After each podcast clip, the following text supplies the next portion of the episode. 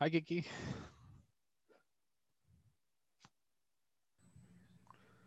Hello, Vikram. Can you hear me? Yes, Kiki, how are you? I'm good, thank you. Just gonna change my name here. but you're you're before time.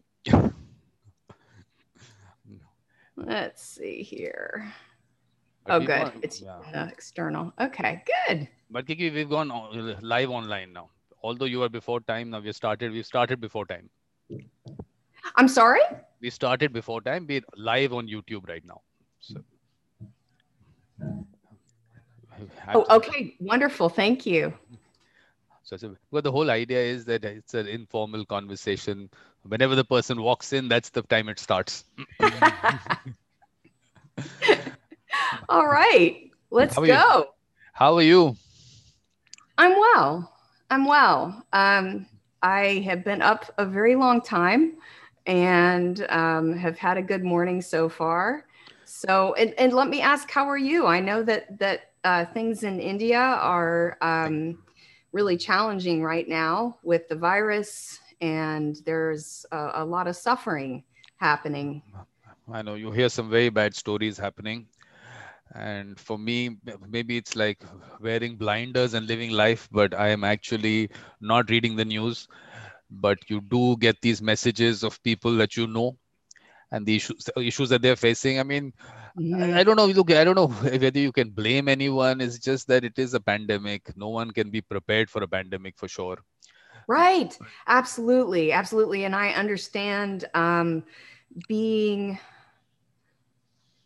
conservative with your news consumption and because Yeah. it can it can really begin to affect your state of mind and your outlook not only on the world but on your on your own life so i think that that's being judicious is is wise um, and uh, doing what you can for others. I I think that the pandemic has really revealed the holes in in this in our systems. And um, here in the U.S., we have um, you know we last year was really bad on a lot of different fronts, but um, we see the holes in our medical system, not only in regards to, um, you know, we weren't prepared for this pandemic, but also um, that that treatment is not equal. Yeah. I think that aspect of, first of all, the general disparity of income in the world. And then when it comes down to healthcare, which is definitely an issue, it's, it's going to be an issue for a lot of, I mean, for us- us, I think it's going to be an issue for quite some time. It's not Yeah. something which is going to get solved immediately. But the worst part, I'll tell you the worst part that came out from this was the way some people started taking advantage of the situation. I- I mean, we- here we're not talking about the, I mean, okay, government, you can keep blaming. These are individuals who are selling oxygen at 20 times the price. Oh, This, I mean, they're selling fake medicines. I mean, it tells you about Oh, boy. human nature. I mean, what are we doing? I mean, are you really human, first of all? Are you really human? To take Yeah. advantage of someone who's dying and you tell them, look, uh, it's going to be 20 times the price or just get lost. So the worst, the worst of, yeah. the worst. It brings out the worst, and and and I I I start to wonder like what what kind of survival mode is that person in, and what what you know we we say what happened to that person, what happened to that person in their lives to lead them to do something like that I don't know. I think from I mean, what I started thinking about it was from the perspective that this is an individual who's part of a society. So where have we gone wrong in developing a society where an individual needs to do this? So this materialistic society that we've developed, the fact of money being that important that you have to accumulate wealth. Why are you accumulating wealth? What are the reasons for that? I mean, we have to get into those factors also. So that's why I don't, I don't go totally behind the individual. Yes, it is an issue. I'm not saying there's not you can uh, forgive an issue for an individual, but why is he doing it? Have to we have to go further into that. yeah why is he why is he doing it and you know i think i think about uh, the class that i that i'm at the that i just taught this semester and part of it is uh, trauma based, you know, trauma trauma informed mediation, and and the latter is focused on high conflict personalities. And and one of the things that that I'm I'm not sure if it's if it's um, in India right now, but we changed the question from "What's wrong with you?" to "What has happened to you," mm-hmm. and and it kind of you know i think it speaks to our job as as mediators and conflict resolution and conflict navigation specialists it changes our lens. Um, I believe it it focuses on. Um, actually, I think it has a way of humanizing the person because we we begin to imagine that person as a as a child and what happened in that child's life and what happened you know in the adolescence and what even happened in early adulthood to cause these behaviors. And um, it you know it just really begins to shift your orientation. It doesn't mean that what they're doing is any less wrong. I just think it you know especially when we're in the middle of a you know we're trying to mediate a conflict instead of going oh my gosh what is what is wrong with this person? Why can't they seem to process anything? Why are they why are they doing this? Because you know as mediators it's you know these things run through our mind. We have the duty in florida um, as mediators to be impartial. We have to uh, uh, appear impartial. But as we know, the way that the brain works, you know, is there impartiality? And so um, I think t- shifting shifting that perspective, um, I know for me has has helped. Yeah, no, I think you need to do that. I think you need to do that because, like I said, there's so many factors working around an individual to just pinpoint on one action and say, okay, I'll isolate this action and then I'll only start questioning this action and start looking at it, you will never get the entire picture. So I think we need to be able to take the larger picture in and not, of course, the biases should not come in, all those things should not come into your mind, and just take it objectively. And also uh, think of that person being part of a much larger, uh, he's part of a society, he's part of a lot of other things. And where does he fit in? What comes from there? A lot of factors are playing in an individual's life. Right, right. So that's part of a part of a larger system. Yeah. Part of a larger, yeah, part of a larger society. Absolutely. Absolutely. Because, because it's very easy to actually pinpoint things on an individual and say, okay, that individual is like that because you don't want to question society which you are part of. Because you think that you, from your side, are the best and everyone else is the worst. And not realizing that you are part of the problem. You you might not be the problem but you're part of it.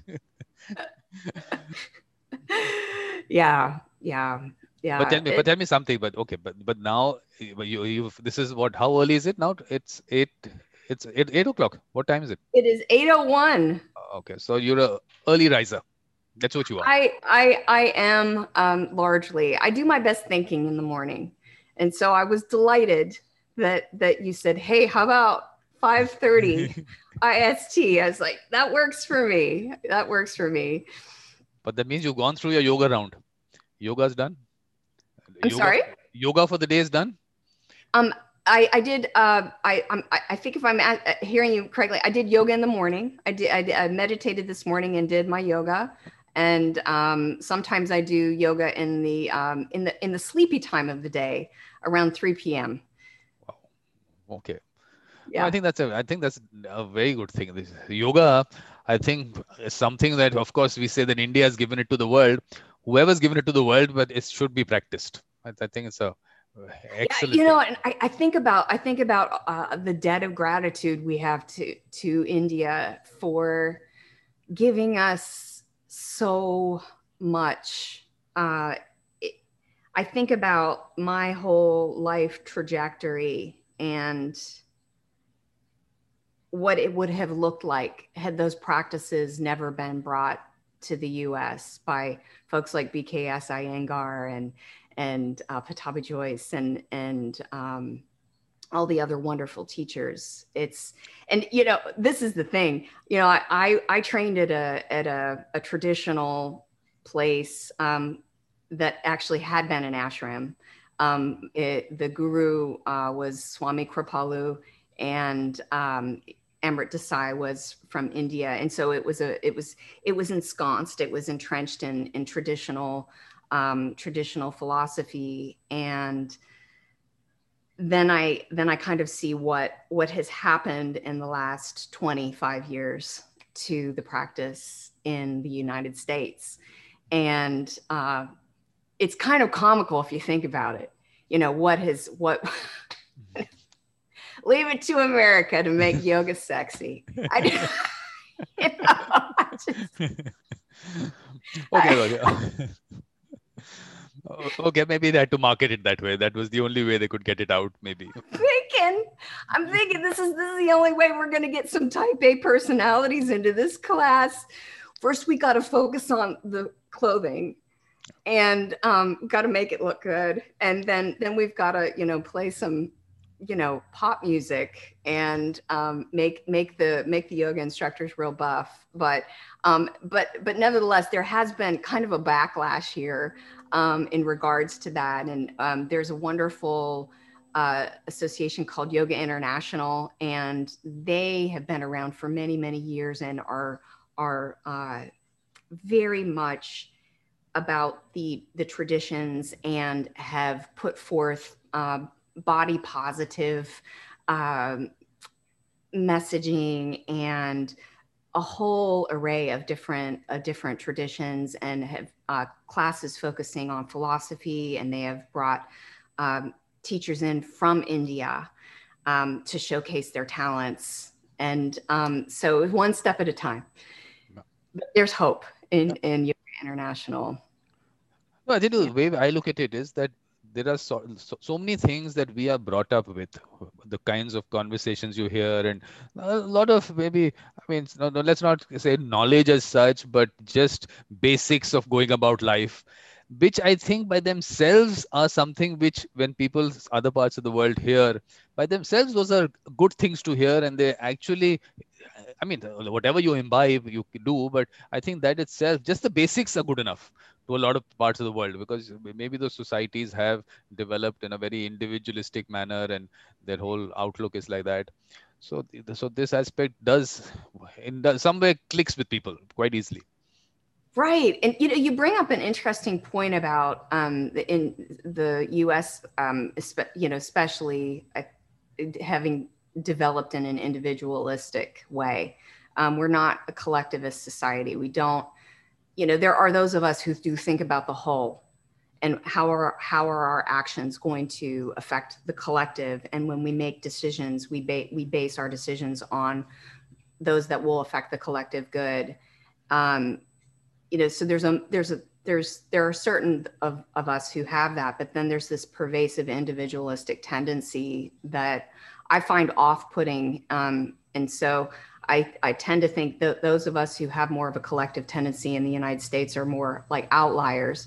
But then I think about the wonderful demographic shifts that we see happening in the United States. We have um, many people from around the world who do come from collectivist uh, collectivist cultures, and I love to see the fact that there's more of an emphasis on family, and then that there are family units who are living together. Uh, and, um, you know, my dad bought the, the structure that I'm standing in because he wanted us all to live together you know, which is odd in the US, you know?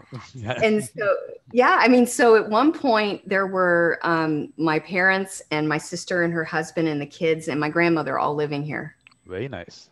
Yes. And so we're, we're a little bit different, but um, you know, I, I just I believe that that's another aspect of of India that is so beautiful that that the whole the whole is thought of when decisions are made. But that is that is changing, Kiki. It's not the oh, same it? anymore. Yes, yes, oh, definitely. Uh, are we India, rubbing off on you? Exactly. You have. Oh, no. Obviously, the kind of our kids watch the same movies that you watch, and the same those movies and those serials.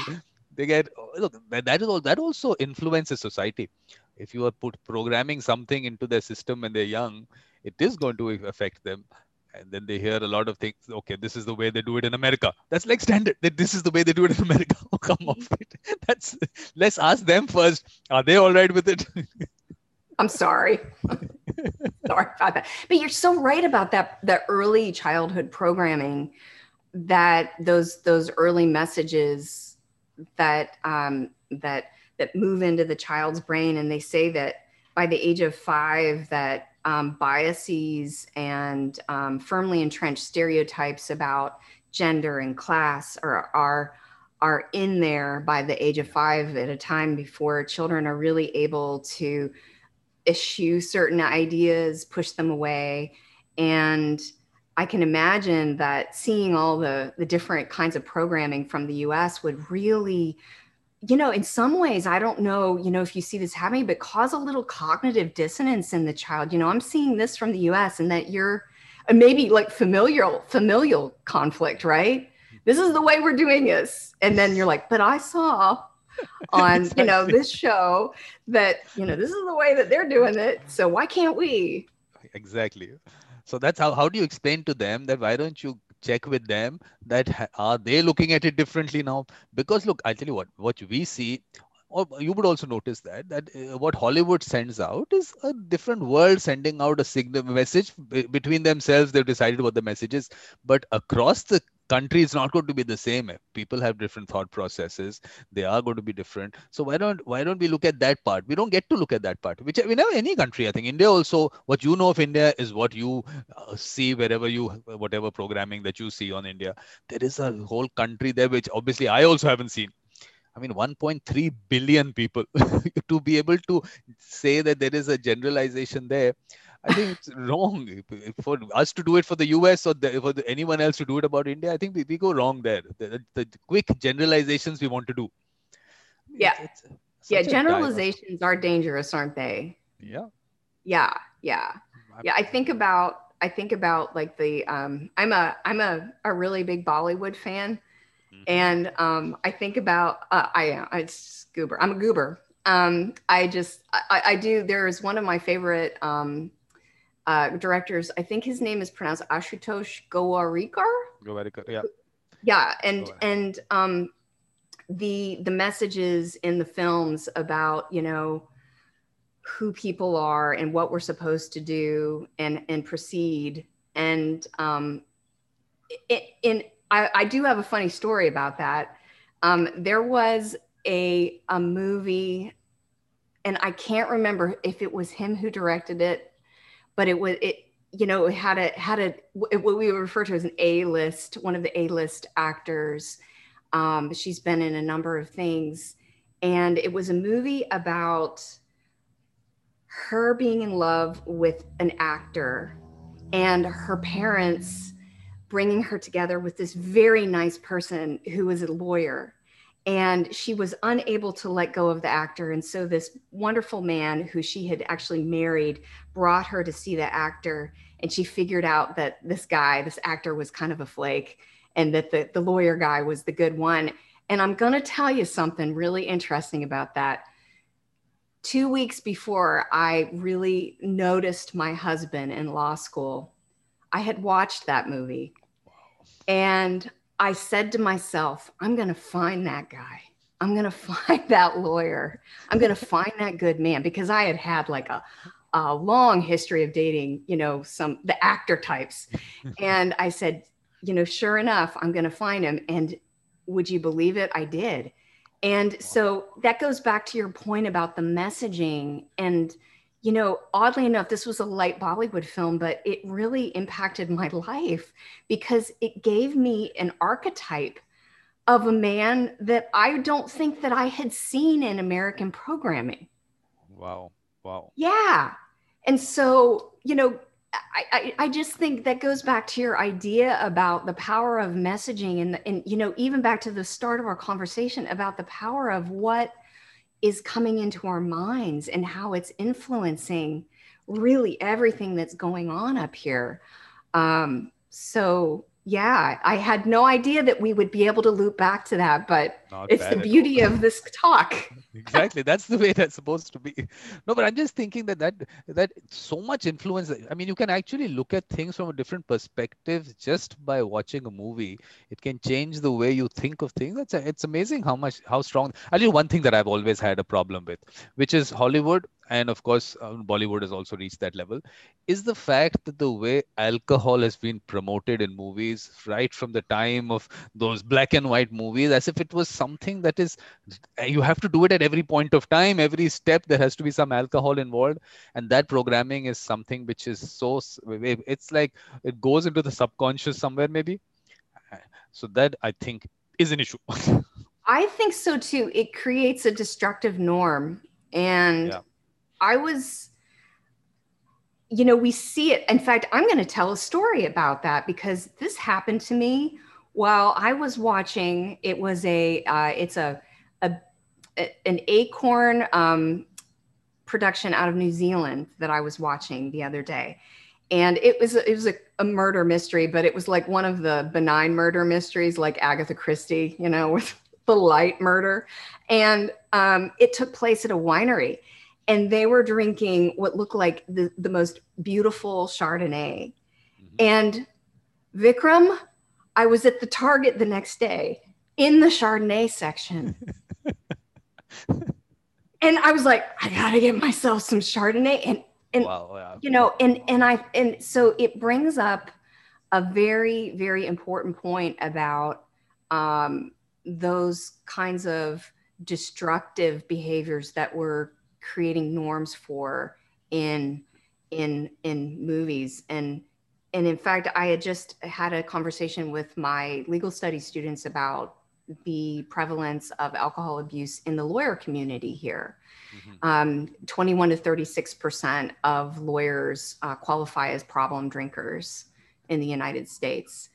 And so, uh, yeah, I mean, it's, you know, I have the occasional drink, but it really, you bring up a great point.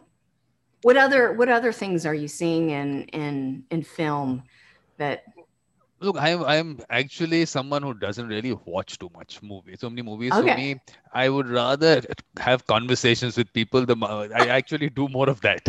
I have actually that's what I've done throughout. I I've learned from people. I don't read books.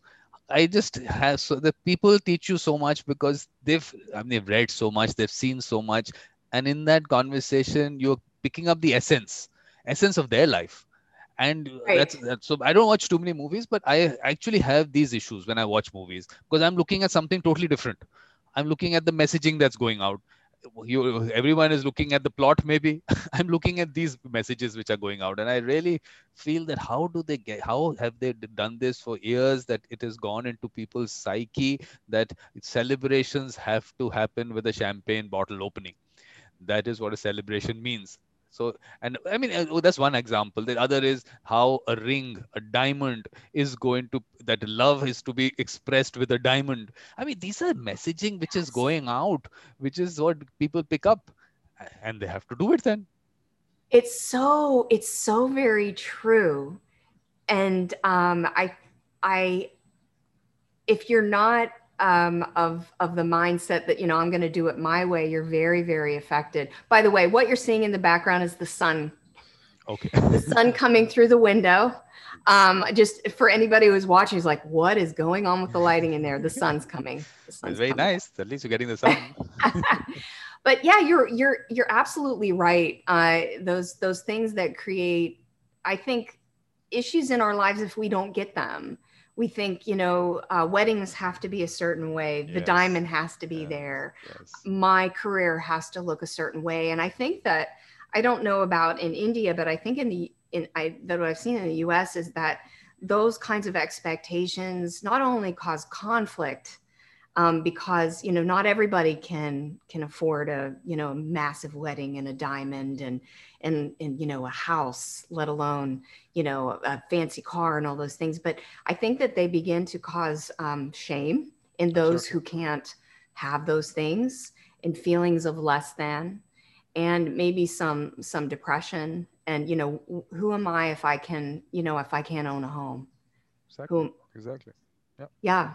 You've put you've put out something uh, so you put something out and this is the standard this is what you have to be. If you're not this there is an issue with you somewhere. So a person there is a lot of pressure on people like that. I mean this is something which and you can't do anything about it because that's the way an industry is functioning. And if the messaging that they put out goes around the world i mean imagine what the, the audience that you have the kind of audience that you have. And uh, they, i mean you can actually influence society. You can actually oh. influence society with that messaging absolutely i think that our society is continually influenced by um, the messaging not only in movies but in commercials um, yeah. overall programming um, one of the things that i've noticed here in the in the us and it could be just that because I we don't actually have cable. We have like a what they call a Roku box. I don't know if you guys have those there, but the the Roku box allows us to um, have access to streaming channels, and yeah, um, okay. that's how you become a junkie. It's the yeah. it's the entry drug entry drug into um, streaming addiction. And so we have commercials on certain of these platforms. And what I've been very happy to see is that they're showing different people. It, you know, at one point in our our programming, it was just a bunch of white people. I mean, how boring is that? And, um, you know, we're seeing um, brown and black people being featured in commercials, brown and black people, you know, uh, like doing things that you would only see traditionally, you know, maybe even 20 years ago white people being featured is doing. And you know i think about the how destructive those messages were and how those influenced um, society and influenced the minds of people and how that those messages created cognitive biases um, and it, that which led to bad hiring decisions you know which led to you know maybe black and brown people not getting mortgages and and things like that. And you know so i talk about this stuff with my students in class and i know these aren't always comfortable um, discussions. I talk freely about race um, so i hope i'm not uh, uh no, offending not at all, not. Um, but yeah i i it's it's uh it's it's interesting to me how you know it, it, in some ways if you are if you are a consumer of these of these um, commercials and um, movies and television shows. Uh, you're right. I go back to what you said about being judicious. And Vikram, I applaud you for not watching much and engaging in conversation and, and hearing stories right from yeah. right from a person's uh, lips instead of being so in you know influenced by by all of that. I'll tell you what, because with the individual, first of all, you have to. So uh, I heard you speaking when you were with Fola. I heard you speaking. So you identify this person is a good person, and what their thoughts will be good thoughts. So if you have a person like that, then definitely whatever their larger experiences in life and what they'll tell you about is actually going to be something which you will relate to and you're on the kind of the same wavelength kind of thing so it's not everyone same thing that I, I tell people about books also. Now, it is so easy for you to pick up a book. It's actually you've got a person into your house which you know nothing about. What is that person going to tell you? How it's going to influence you? You have no idea. You've just got a stranger into your house and into your mind. The worst part is into your mind so you, you, you have to be very careful who's giving you what they're giving you. So it, eh, with an individual you can gauge at any point of time and you can say okay no this is not the kind of person that i want to talk to and you can walk off. But with that book you don't know what's going to happen. You're into the book and you're getting messaging subtle messaging is going there somewhere inside. So there's a lot of factors of messaging that you get through and you have to be careful. Absolutely. I love that what you said about um, inviting um, people into your house. We've got a lot. I'm a book junkie, and so um, I've got a lot of people living here um, that I did not interview prior to bringing home, and and so yeah, and I, I, think that that's where the um, being being judicious about what you believe and what you um, what you absorb and what you really want to take in. You know, is this good for me? Is it is it not is it going to be a fit? Um, and you know I, I love books. I think that there's so much knowledge to be gained and i've benefited from um, my privilege of of being able to have books from the time i was a little girl. Uh, and having said that i will tell you that there there have been certain things that have come into my sphere that i have accepted as truth um, that later on, you know, in my my evolution as a person, I've just said, "Wow, I'm I'm really surprised that I believed that at that time in my life." Mm-hmm. So yeah, you're absolutely right. No, I did from the book book example. The fact is that when you picking you pick up a book now, at some point of time, because there's a cutoff when you have to publish a book there's a cutoff that okay now the manuscript goes in for publishing so there's a thought process up till that point even a minute later thoughts change. I mean the concept of life changes everything changes. Now the moment it's gone into publication it's out there you do not even know what the author thought about. Did the author change their mind? What did they? So now if i'm talking to you if you're telling me something i can debate it with you i can discuss it with you and you might change your mind or you might change my mind. It can happen that way. But it's, it's a discussion happening. It's a two way process. Now imagine that the, only one person talks and the other person is just listening. And the person talks right now and has a conversation with me and has a certain thought process. Now you walk off from there. You have a conversation somewhere else your whole thought has changed so you'll have a different conversation there. I think this is it. What you just told me is it. But not realizing that you've gone there and changed everything. So so it's an it, individual to individual i think that conversation i like it. I like that better. And also the fact that look kiki you've written you've read i don't know hundreds maybe maybe thousands i don't know. You've read hundreds of books now, the essence of those books is what you're going to give me. So why do I need to spend time reading hundreds of books if I have even 10 people doing it for me? I have thousands of books I've read because you you can give me the essence of it. Uh, because th- those are the things important part what you picked up from there, not whether you yeah. went through the whole story. yeah, that, that's that's so true. I, I see that in the authors that I follow, and it's you know you read the one book and then they have they they experience an evolution. Exactly. And then then the subsequent book has maybe something a little bit different. Um, and um, you know something maybe is tweaked and and i'm thinking right now about um, one of my favorite authors uh, by the name of chris voss who was a former fbi hostage negotiator. And he he wrote a book that I use him in one of my classes, and he now has a master class. I don't I'm not sure if you're familiar with the master class program, but it's kind of fun. You get to hear the the authors talk. And I know that when I go to watch that master class, there are going to be certain things that have changed. And so I'm thinking, okay, so I've been like teaching from this book just from where he was at that point, as yes, you said. Yes. And now, you know, things are, you know, absolutely the mind just evolves, our thoughts on these things evolve, the tools evolve. And um, yeah, it's it's it's so it's so interesting. So I guess if the moral of that story is you got to keep up on things. Exactly. And you know, if you're if you're in academia like me, you've got to just just stay, re- you know, you have to like keep current yeah. because things are always going to change. I'll tell, you, I'll tell, you, what happened with me because I did not read books. Now I had to, I had my own theories of life, which I, those kept evolving. So I did not need another book because when I picked up books, I, I could, I, I mean, I would tell myself, I've already thought this through. I know, I mean, okay, I know what you're talking about. And I have maybe processed it further and I have, I have my theory on it. So th- in that sense, for me, it, it okay for people maybe they're reading it they might not have had time to think. Maybe i've had a lot of time to think in life. Maybe i gave right right right. a thought to a lot of things. A lot of people might be involved in so many other things in their life. They don't everyone doesn't have time to think. To time to think is also a very important time which no one ever thinks about. So You're, not everybody does have time to yeah, think you know i mean exactly. like i'm i'm like you know i'm sometimes i just don't understand how i got so lucky to be born into the world in the circumstances that I I was born into. You have to you tell know? us about I mean, that. You have to tell us about that. What were the circumstances? Uh, circumstances. well, um, I was um, born in the late '60s um, to, um, you know, of course, my my parents. My dad was back in the late '60s. Being college educated here in the United States was a big deal. Mm-hmm. So he had a he had a bachelor's. My mother was in college, and um, while their relationship was not perfect and at times volatile, which you know influenced the way that I developed, um, they they were they were they were thoughtful. Um, they were well spoken.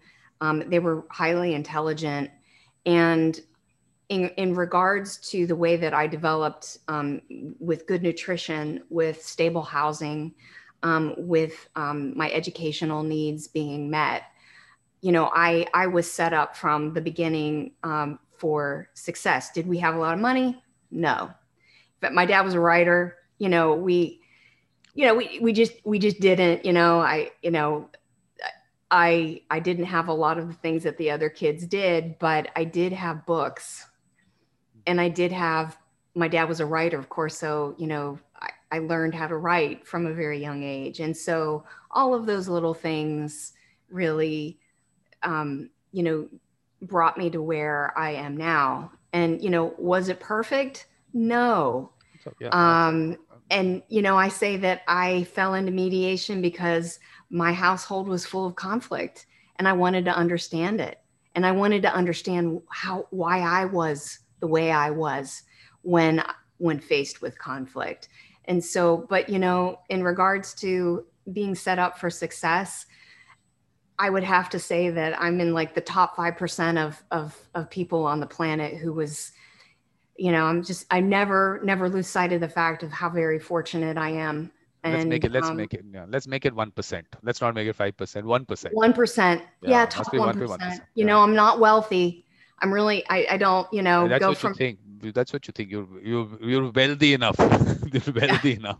wealthy and yeah, I, I have enough. Exactly. And you know, I mean, I. I was. A, I was a. My bachelor's degree is in art.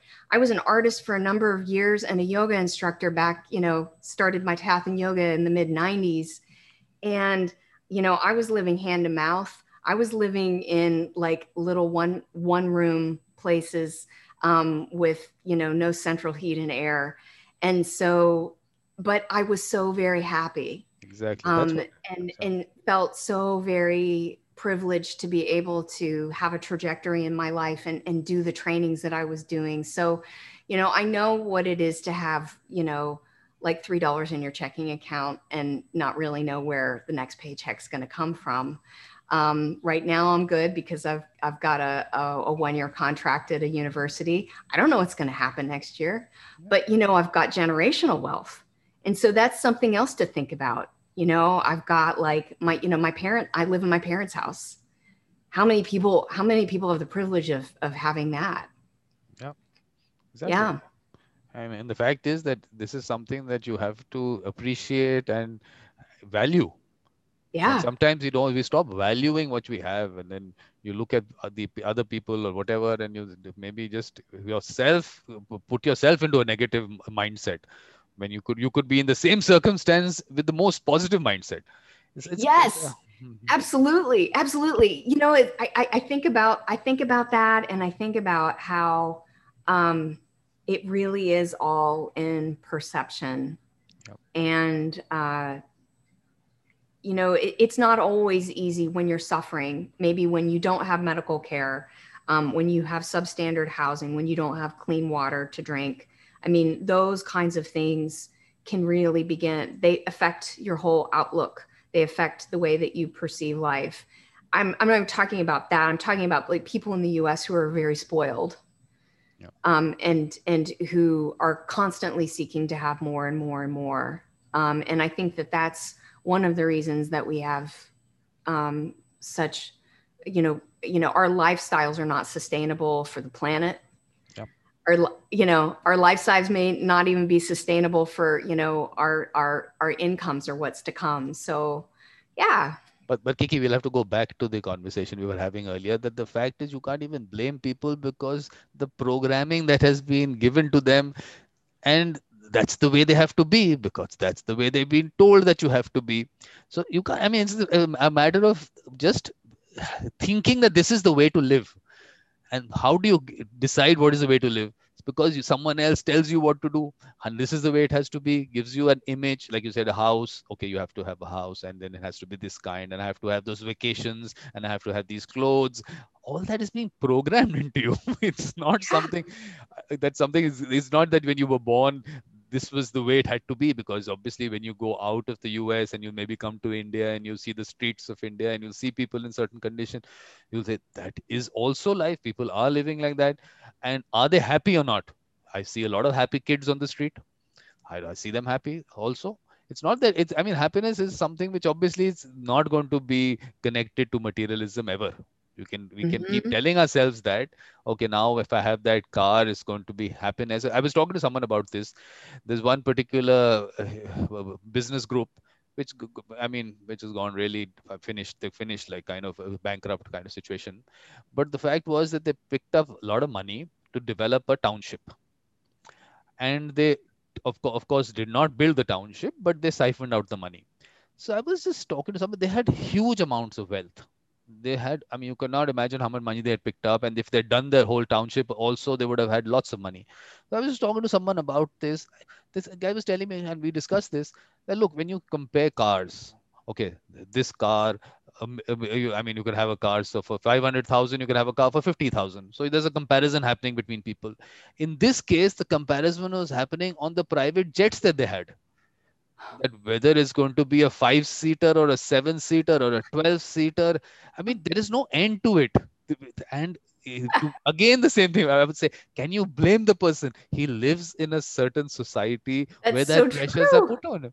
He you are not happy because obviously the other guy got a five seater. I have to get a seven seater. And you're talking about private jets. You're not talking about cars anymore so that comparison never ends it can That's so true. You know, and you you you circled back to a really important point and one that I'm really happy that you brought up because I was falling into judgment.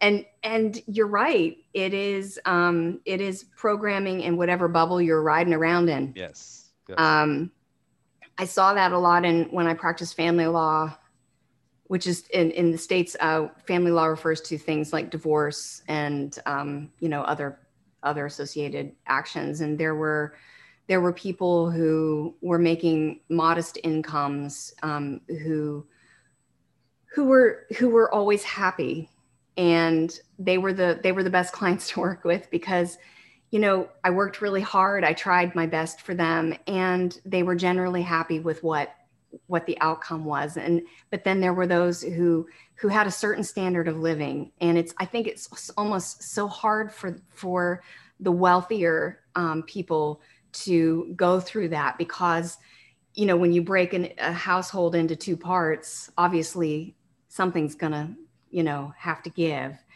and uh, you know, I'd look, I take a look at the numbers on their financials, and I think, how how on earth could they ever be sad or panicked when they have this much, this, these this much, and and yet they still did.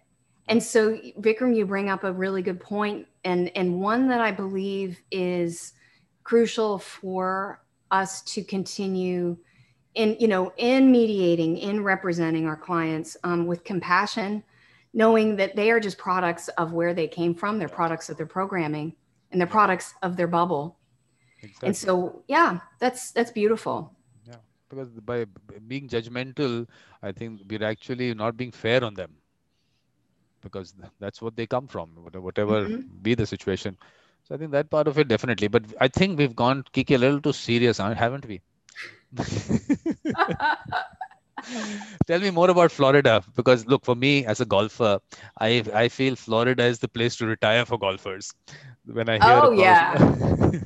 yeah yeah if you don't mind mosquitoes and stuff it's it's Oh. really um we have so many golf courses i live in central florida um i actually moved to florida because my father um, got a job at walt disney world he worked for Wow. mickey wow. and um, and so I, from the the time I was uh, 14 years old um, through the present, I um, go to Disney. It's my home. It's my second home. Um, I I I go there for free. I'll just say it. No wonder you look so happy. You always look Yes, happy. yes. So Disney has infused my whole being. Um, and. Disney has some beautiful golf courses. And in fact, my dad, who um, has since unfortunately passed, um, was instrumental in uh, developing the Disney Golf Championship. And so he was he was the guy, and he wrote he wrote a, the book that I, I'm not sure if Disney still publishes it, but it was a published book on the Disney the Disney golf history.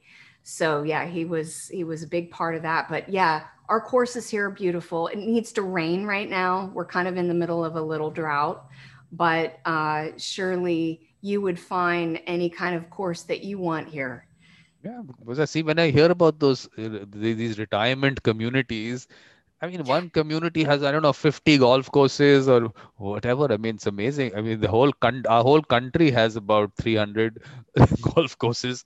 out of the only about 150 are private golf courses and imagine one community having that many I think that is the place to be for a golfer to retire. That's the place to be. yes, yes, it is. It is. Um, there, there are just so. I mean, I, I can think of just in, in my in my mind how many golf courses are within a 10 mile proximity of where I'm standing right now. And I start thinking about it, it's just like, oh my gosh, we really do have. And and and some of them are private, some of them are um, you know, you have to live in the community in order to be able to golf there. But then there are others that um, allow the the public in, and um, they're very reasonable. Of course, we've got so many that that that you know it's they have deals. Yeah definitely. I mean the numbers that you have is amazing. It's, it's golf world. You didn't take to golf but did you? Uh, do i golf? Yeah did you you didn't take um, to it no, no. Although i did so like like five miles that way um, there's the um, orange county national uh, golf course and my friend was learning how to be a golf trainer and so my husband was a, as a lifetime golfer. And so we went and they put me on the uh, green screen and they had me do a swing and they just gave me like a, you know, like a five minute tutorial. And they said I had a textbook perfect golf swing. Um, okay. but I don't golf. Um, it's, you know, even that the position is hard on my back, but my husband, uh, AJ is, uh, he's, he's been golfing since he was like a teenager. So yeah, you know, I can ride around on the cart. you'll take to it maybe later. You maybe at some stage you'll take to it because there's something so nice about just walking on a golf course. It's, I mean, I, I would, I would obviously tell everyone to do it, but definitely everyone uh, cannot do it. There are other things they have to do.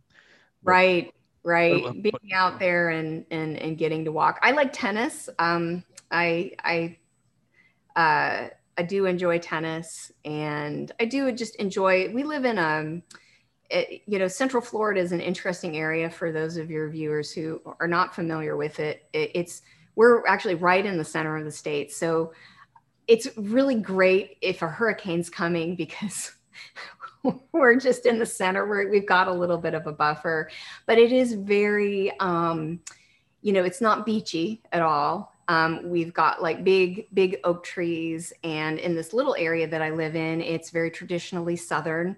Um, there are, uh, we've retained all the dirt roads. We have dirt roads and um, very old buildings. In fact, the, the houses that I'm surrounded by are over 100 years old.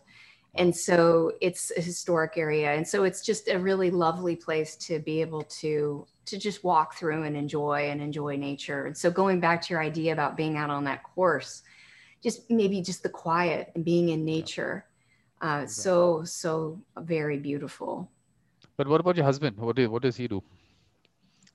My husband, oh, uh, he's an attorney as well, and he's also a mediator. Okay. Uh, yeah, yeah, we met in law school. Very nice. But otherwise, I mean, but you're working now, working from home. Everyone's working from home now, or is it? Are you? Yeah, yeah. He, um, interestingly enough, he he decided to leave his firm um, that he was working for. And well, back in March, we all started working from home back in March of last year. And so um, he decided in January of this year to start his own firm. And so he has uh, Leapfrog. It's called Leapfrog Divorce, and, and he is virtual. And uh, we work side by side here Very in what we call the big room. Mm-hmm. And uh, yeah, it works very well. Uh, the courts are largely still virtual. The hearings are um, largely still over, you know, some sort of virtual platform. And um, yeah, but that's, but that's ideal. Eh? Ideal that you get you get time to spend with each other, also get your work done, also. But am I going to say hi to him? Is he around or? Um. Yeah. He he. I can get him.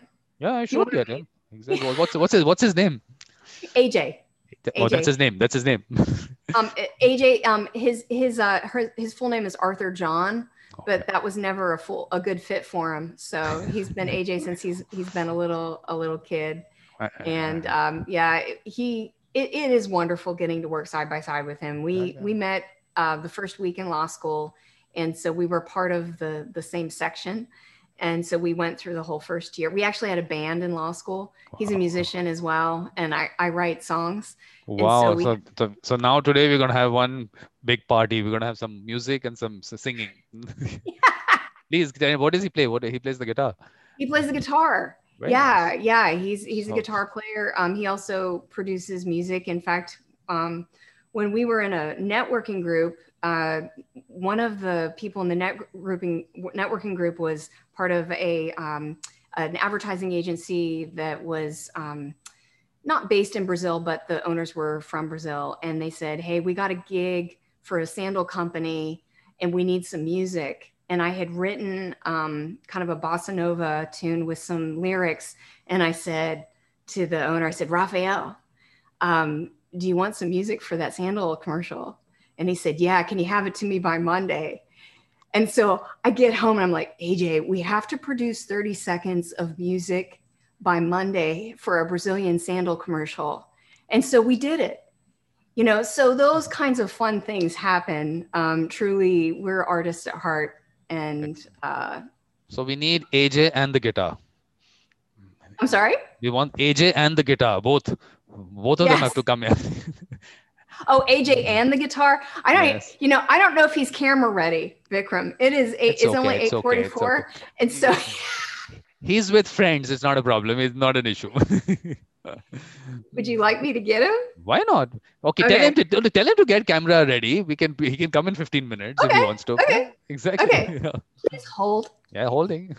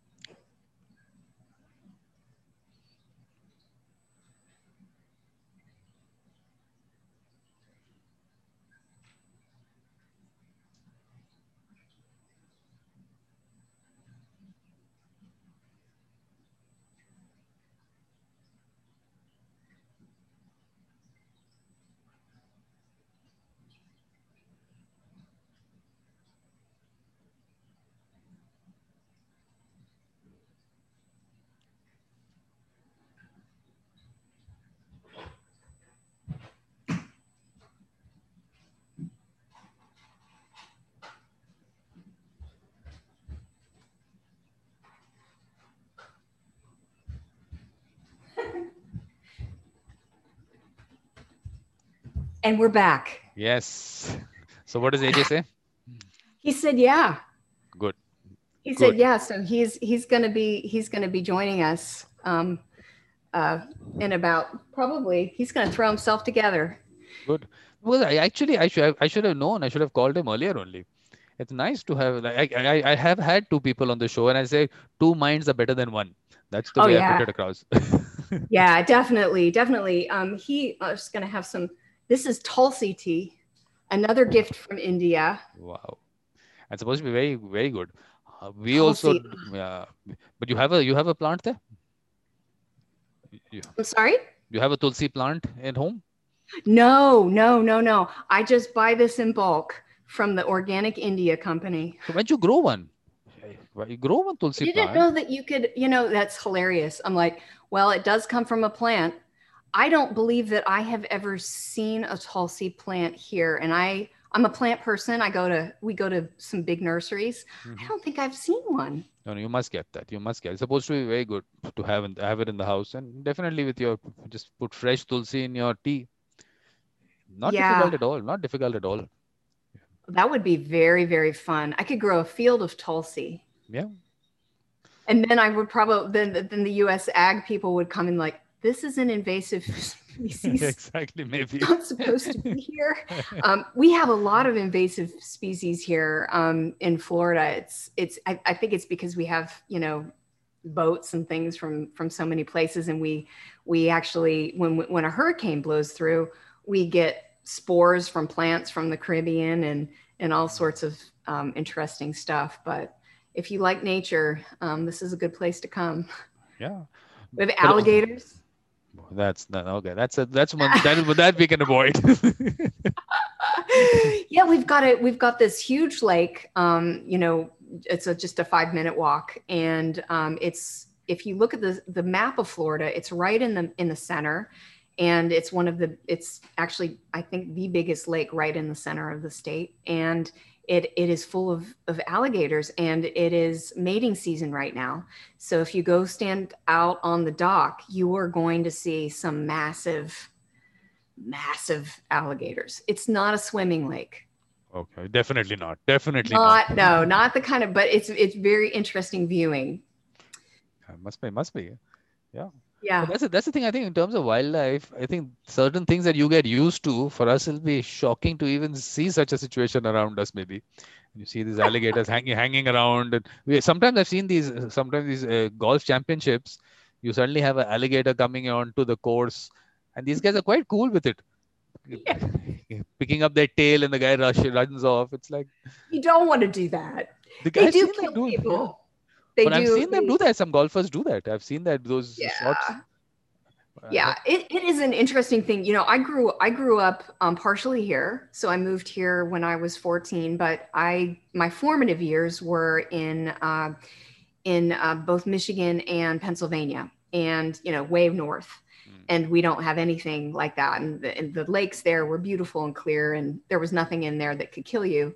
And then when I moved here, um, and and learn that the lakes have you know things in it that can like eat you um, i i i thought well no no more swimming in in these lakes. But yeah for those who grew up here um yeah i mean they they're fearless. They're just absolutely fearless. They'll you know they're oh they won't bother you. Um it's just the way it is. I mean right from childhood if there is something that you are not afraid of it just doesn't i mean it's not something that you even think about and for a yeah. person from somewhere else looks at it and say, "Oh, I mean those those big lizards. Certain places have those big lizards. For a person oh, yeah. who hasn't seen those big lizards around, yeah, the iguanas. Yeah, yeah, we've got those. Um, they're they they're not indigenous to here. They were, um, I think they hitchhiked on a boat from the Caribbean, and um, so we in South Florida we have the big the big iguanas. It must, must be quite a sight. If, if it I mean, is.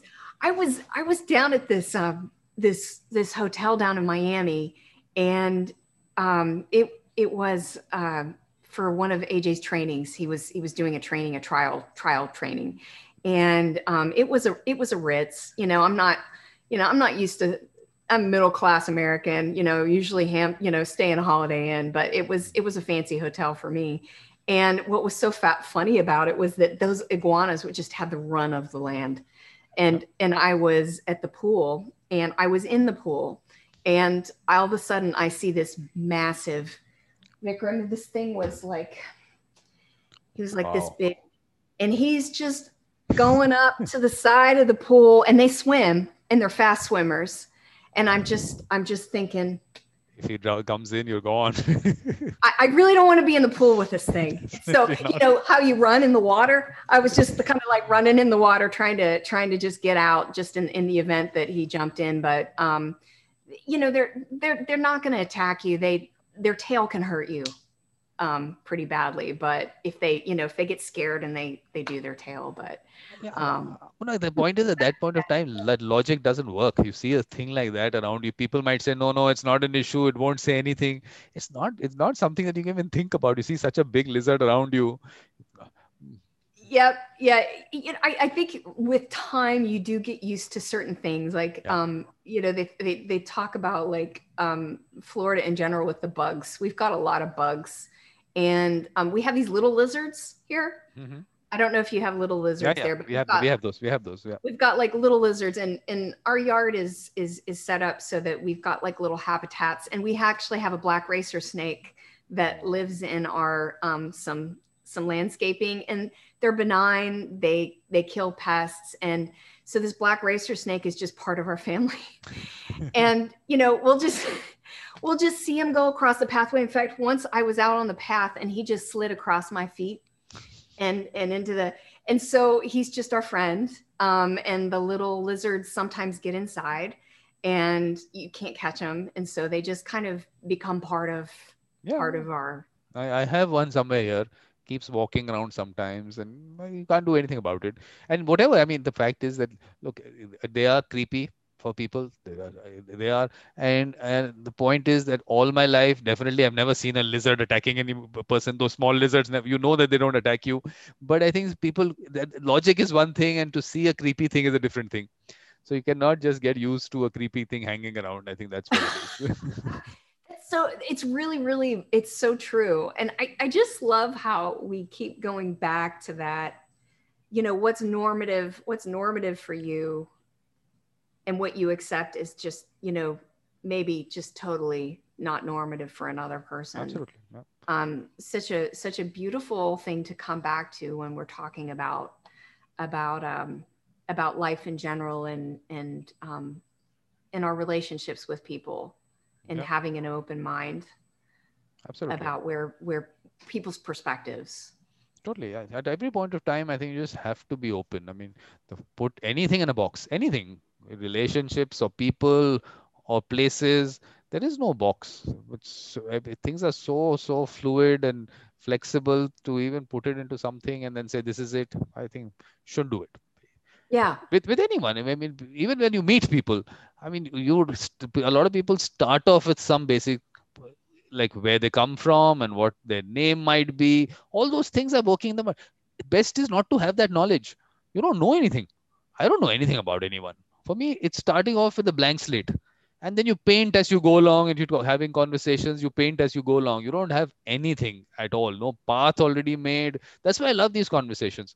That's I, I actually i mean i would not even read about okay i've seen your linkedin profile but i don't want that. It has to come from when we have the conversation because I've seen a lot of times people have a little conversation before a show or something. Okay, let me just get to know the person, and then no, it has to start from right there. Like I said, when you walked in, the the live thing had to go right there. It's not that we'll have a conversation. Okay, uh, let's talk about this. We'll talk about that. It has to be unscripted. Mm-hmm, mm-hmm. That's the enjoyable so, part. Yeah. Beautiful things happen when when um, when conversations are unscripted. Yeah. yeah for a plan for a planner like like me um you know it it is it is a challenge. I am used to thinking on my feet uh, when i get those those questions in class and have to answer things that i didn't expect to to be uh, questions on. But yeah i i think that it um, some beautiful beautiful things can begin to happen when we allow the allow ideas to flow and yeah. and um yeah it's absolutely yeah, absolutely right. Listening. Yeah. No like, and the, the idea being that it is not a direction that you're trying to take a conversation into. It is going to go where it has to go organically and that is the enjoyable part. I don't have a list of questions that i have to ask. Kiki no i don't have anything. It, it can go anywhere. But from something that you said like you told me you said uh, spoke about your class. So let's get to know about kiki's class. What is it like? Oh my classes Okay. Um, my classes are based in, I would have to say, what we refer to as like social emotional learning. Mm-hmm. And so uh, people's voices, hey, AJ's here, people's yes. voices are always heard. Mm-hmm. Um, there's a free exchange of ideas. We use the principles for how we treat each other from Valencia College as a foundation. Hi, AJ. And, and Hi, how are you? AJ, where's your guitar? AJ and the guitar have to come. Oh, I'm not ready. AJ, for the guitar, you're always ready. How can you not be ready for the guitar? It just has to come in your hand and you're ready. well, it needs a decent set of strings. I'll say oh, that. Oh, okay. oh, that's right. He's only got his electric his electrics set up right here, hmm. and his amps are over there. And I don't think the amp cords. That's not going to work very. No, it's not going to work. Well, but you got you got this mind and mm-hmm. this mind is um, also a beautiful mind. Yes. Well, thank you. We're just talking about my classes. Oh, wonderful. After yeah. that, we're going to talk. Yeah, yeah. After that, AJ, you're going to tell us about yourself also. Oh, you want to hear about me? Yes. Okay. Well, uh, let's see. Where do I begin? Well, um, short story about when I was uh, younger. Um, I grew up in a household with lawyers. Uh, my mom was a lawyer and my dad uh, had a law degree. Uh, he didn't practice, uh, but he got his law degree to advance uh, with his uh, financial company that he was working for. And so, growing up in a household where I heard, the exchange of verbal argument and ideas, um, I always thought it was intriguing and interesting. And so, um, I had always wanted to become a lawyer. And, you know, life took me in different directions until uh, I was presented with an opportunity uh, by the universe to finally go to law school. and so I drove across the country from California to, to Florida, and uh, that's where I met my beautiful wife Kiki, and we finished law school, and then went out to Pepperdine together, and came back and took the bar and passed the bar and opened up our practice. And I've been practicing family law for gosh over a decade now. Okay, okay, AJ, that was the promo video. Now we have to go slowly. what were those different directions that life took you? That was the interesting part. Those are the interesting ones we ah. ought to listen to. Okay, well, let's see. He wants the dirt. Okay. Oh no, no, no, no, the good stuff. That's what makes AJ what he is. We No, AJ, that that's what make, makes AJ what he is. He love AJ because of those things. Everything is part of him. If those weren't there, AJ wouldn't be the AJ he is. That's very true. Okay. So, um, my parents sacrificed a lot to send me to a private uh, grade school. It was kindergarten through eighth grade. And it was very focused on the arts. So, every year we put on multiple uh, play performances. We did a lot of the classics. So, I learned how to sing, I learned how to dance, I learned how to act. Um, I had an after school. You school. wore tights. Uh, some of my costumes involved tights. Yes. Perfect. Uh, I, I learned how to um, uh, paint with oil paints and mold clay. And so when I graduated, I, I really wanted to be some type of an artist, some type of an entertainer. I, I really had a creative spirit. And then I got involved in music, and that was furthering my creative spirit. And I remember talking to my dad about college. And I said, Dad, I think I'd really like to be an artist. And he said, You don't want to be a starving artist, do you? No, what you should do is you should go to business school, get your business degree, and then that will afford you opportunities to do whatever it is you want to do. Is to talk about programming. Yes. Right. Right. I was just going to say that. Right. Yeah. And so, since they were helping me pay for college, I I didn't feel like I could say, no, that's not what I want to do. I really do want to be a starving artist. Mhm. Um, and so I, uh, I got into a, a business program and, and finished that up, and then immediately went to work for uh, a financial institution, New York Life Insurance Company. And I learned very quickly that uh, beating the street and cold calling people, trying to get appointments to talk to them about life insurance was not the type of career I wanted. It wasn't a very good fit for my personality. And so I went to my general manager and I said, um, you know, I, I'm not, I'm not interested in this. I don't want to do it anymore. Thank you for the opportunity. And he said, you know, our computer consultant is leaving. Would you be interested in working as a computer consultant helping our, our agents? Well, I had I, I grew up with computers. I loved computers. I think I, I started working with my, my first one in 1978, maybe 1979. Um, and I said, sure, sounds interesting. And so I did that, and I was a, a independent computer consultant, and I worked in the IT information technology industry for gosh about 12 years, um, working that's with network systems and telephone voicemail systems, all kinds of things.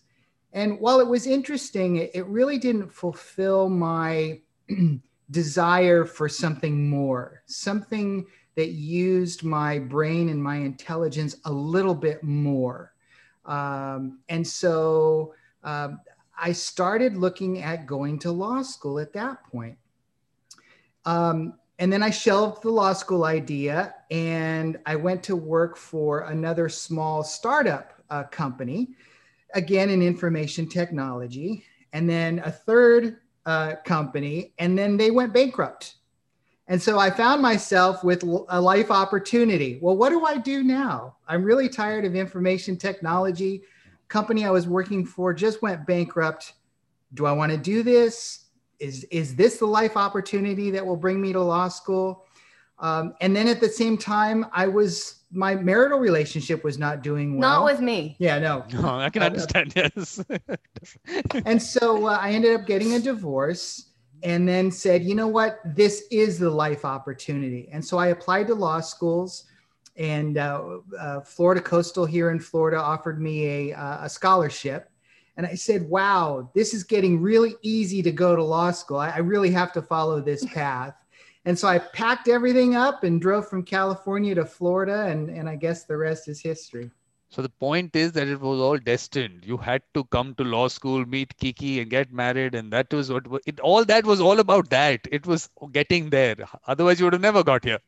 Absolutely. And and I have no regrets about any of my experiences because I agree good. with you 100%. Every experience brought me to where I am today, and I'm the happiest I have ever been in my life. That's what I tell people. Look, if you're happy in the moment, everything else led to this. So why should you have any regret of what happened? If you are, if you did not go through that, you would not be what you are today. And so what matters is that in the present, if you're happy, everything else did fall into place at the right time, in the right place. I think ideal. But now, uh, is creativity? Are you getting a release of your creativity somewhere? I am. So what I've found is that uh, the practice of of law and specifically family law and working with people really is more of an art than it is a science. Yeah. Um, while I can know the technicalities of the law and the technicalities of, of how to conduct a trial in front of a, a, a judge, um, there really is more of an art in working with people with real problems, um, real emotions, and helping people navigate that kind of a situation, practically speaking, like how do I pay my bills? Yeah. What am I going to do about my credit report? To, you know, what is my family going to look like after divorce? We have Mhm. children. What, what are we going to do? And so that affords me an opportunity to use my, my creativity. And as you know, I, I, I still play guitar and I still write music. I don't know, AJ. AJ, I don't know. I don't know whether you play the guitar, whether you write music. I don't know. I want to know. I got my drum down here. Kiki You was just all have to- ready. She's all ready to sing. She's going to sing. She's all ready to sing. She thought the guitar would be there and if things are going to be nice. oh my. I'm You're sorry backing out. No, no, you can't do that, AJ. But, but okay, now Kiki, but this is okay. We've gone through AJ, but what about the first year when you met? What was what was that all about? Oh, that was funny. That was really funny because we were we were midlife career changers, both of us. So we were the old people in law school, and um, I met AJ the first week of law school in orientation, and they they put us into sections. Like so, if you like Harry Potter, you know how everybody was in different houses. Yep. You know Gryffindor and all that. So we were, you know, I, I don't know what ours was. We were probably in Ravenclaw we were in the scholarship section together. They they did that on purpose to like weed us out. And so we'd have to compete with other, you know, scholarship recipients. And um I I just always thought this guy's like way too smart for me. Um, and I remember being in contracts class and just thinking, oh my gosh, I called him Smart Arthur. And I just thought, Smart Arthur always has the answer. You know, I was an art major in law school. I mean, art major yo- yoga practitioner in, in law school. So I didn't know what was going on. You know, I just, it was a legally blonde moment. If you've ever seen that move, movie where I was Yeah. just like, you know what? I think I'm going to go to law school. I had I, I had to look up what the the entrance exam was in the yellow pages, which is like a I, I I had no idea what I was doing. And so what happened to bring us t- really together was I had started writing lyrics to popular tunes, making them about the law. Existence, um, for example, um, I wrote a song uh, to the tune of um, Lucy in the Sky with Diamonds, Mhm. you know, the uh, yeah. Beatles song, and it was about a banana slip and fall case. And Let's- so those were the kinds of songs I was writing. And my contracts professor was also a bass player. And so I said to Professor Dykoff, look, I've got all these songs written. She's like, we got to have a band. And so we got the band together, and AJ was one of the band members. And so that second semester, when we limped through civil procedure together, we were at the same table, commiserating in our misery. Um, going through civil procedure was bad. Um, we also had the band to bring joy to our lives, and not only to our lives, but to the lives of our section because we played um, the songs and That's would get Yeah, up and that's sing. really nice. So that's kind of what brought us together. I think there are so not many artists and musicians and and actors and people of, a, of an artistic sensibility in law school. So what was so cool was that we we all found each other Mhm. and it was it really got me through he got me through because it was law school was really i did well but it was really hard for me Mhm. and um you know gosh it was just it just clicked after so many years both of us had failed first marriages and after so many years of of like stupid relationships finding a person who was that guy in that bollywood film Yes. That's what you are, AJ. You're the guy from the Bollywood movie. and the actor's the actor's name the actor the actual actor his name is aj Mhm. the guy who played I the lawyer his name I was have to. I have to find out which movie this is. I have to find out. whom dil de chuka sanam Hum dil de chuke sanam. Okay. Hum Yes. dil de chuke sanam. did I, I probably butchered it No, no, that's okay. I understood. Because I, because I, t- I told you I don't watch too many movies, so what happened? I'm going to check this out. So that that was that was it that was the that was the movie yeah The nice songs. It has, it it has some because I nice don't want to offend any any um you know indian viewers no, but the songs were nice. They had good songs. Oh yes, yes, and uh, you know it's uh, a lot of uh, you know, and I love to watch those. I, I remember watching that with my niece, and we would dance. Mhm. We would dance when they had the songs and the dance numbers. Yeah, but, but look, music is music. I mean, you you enjoy music from wherever it comes. You might not understand what they say, but that music is what it is. Oh yeah, But have you managed uh, to get AJ to watch some movies, Bollywood movies, AJ? Oh, absolutely. Yeah, Yeah? we watch them together. I think that you've seen. I don't think you've seen Swades or Lagaan, No. but um, he has seen. Um, I we own What's Your Raashee, Mhm. which is just a delightful, delightful film. And you've seen you've seen a few others that Bride and Prejudice. well that's that's that's kind of quasi Bollywood. That's Oh, not really Bollywood. Bride and Prejudice. Mm, um, yeah, you know, yeah. Wow, yeah, that's like yeah, it's it's like- in London. It's not really, but it it, it pays tribute to Bollywood. Mhm. Yeah. So which means Kiki, now you have to whenever you watch a nice Bollywood movie, please send me a message because I I don't end up watching them. There's so much choice. There's so much choice. Like wait, you don't end up watching anything because of that. You, you open Netflix, you have Prime, you have your other other ch- uh, channels that we have here, the Indian ones. So much content. So instead, I was I've started creating content. Now this is my my channel. There's I keep say, I, when I put out posts also I say who needs Netflix there's so much content that I've put out on my channel now, on this YouTube channel, those evolution of a mediator and all. There's so much to watch there.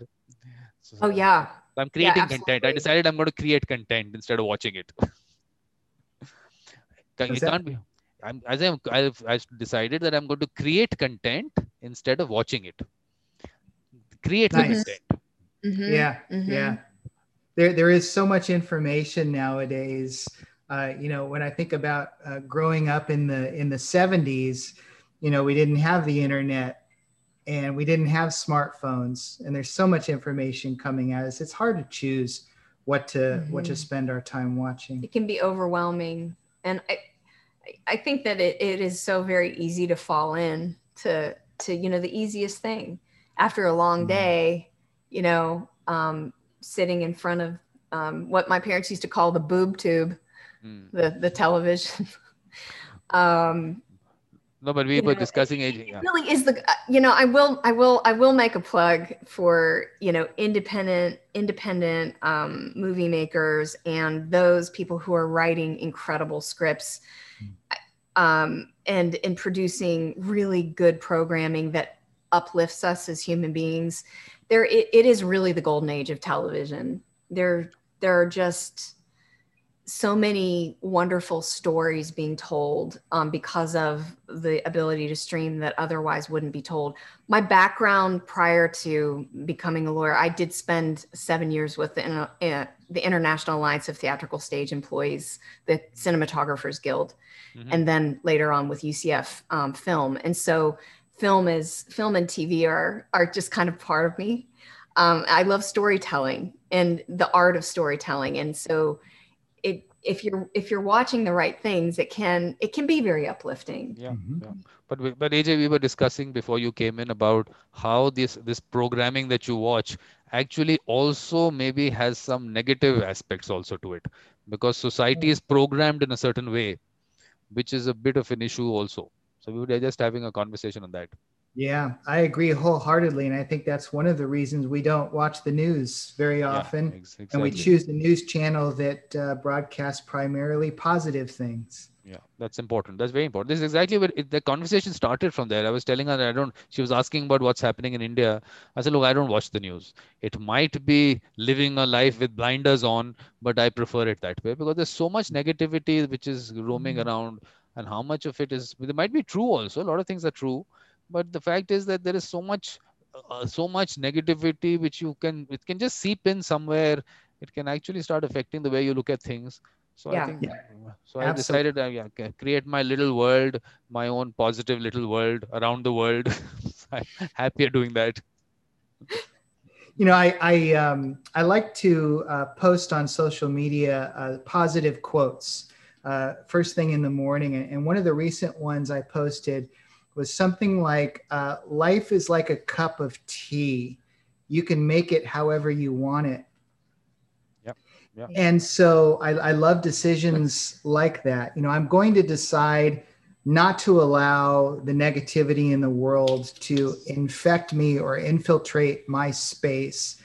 I want to live in a more positive space and i can make decisions and choices that will support a positive space. So I, I love that.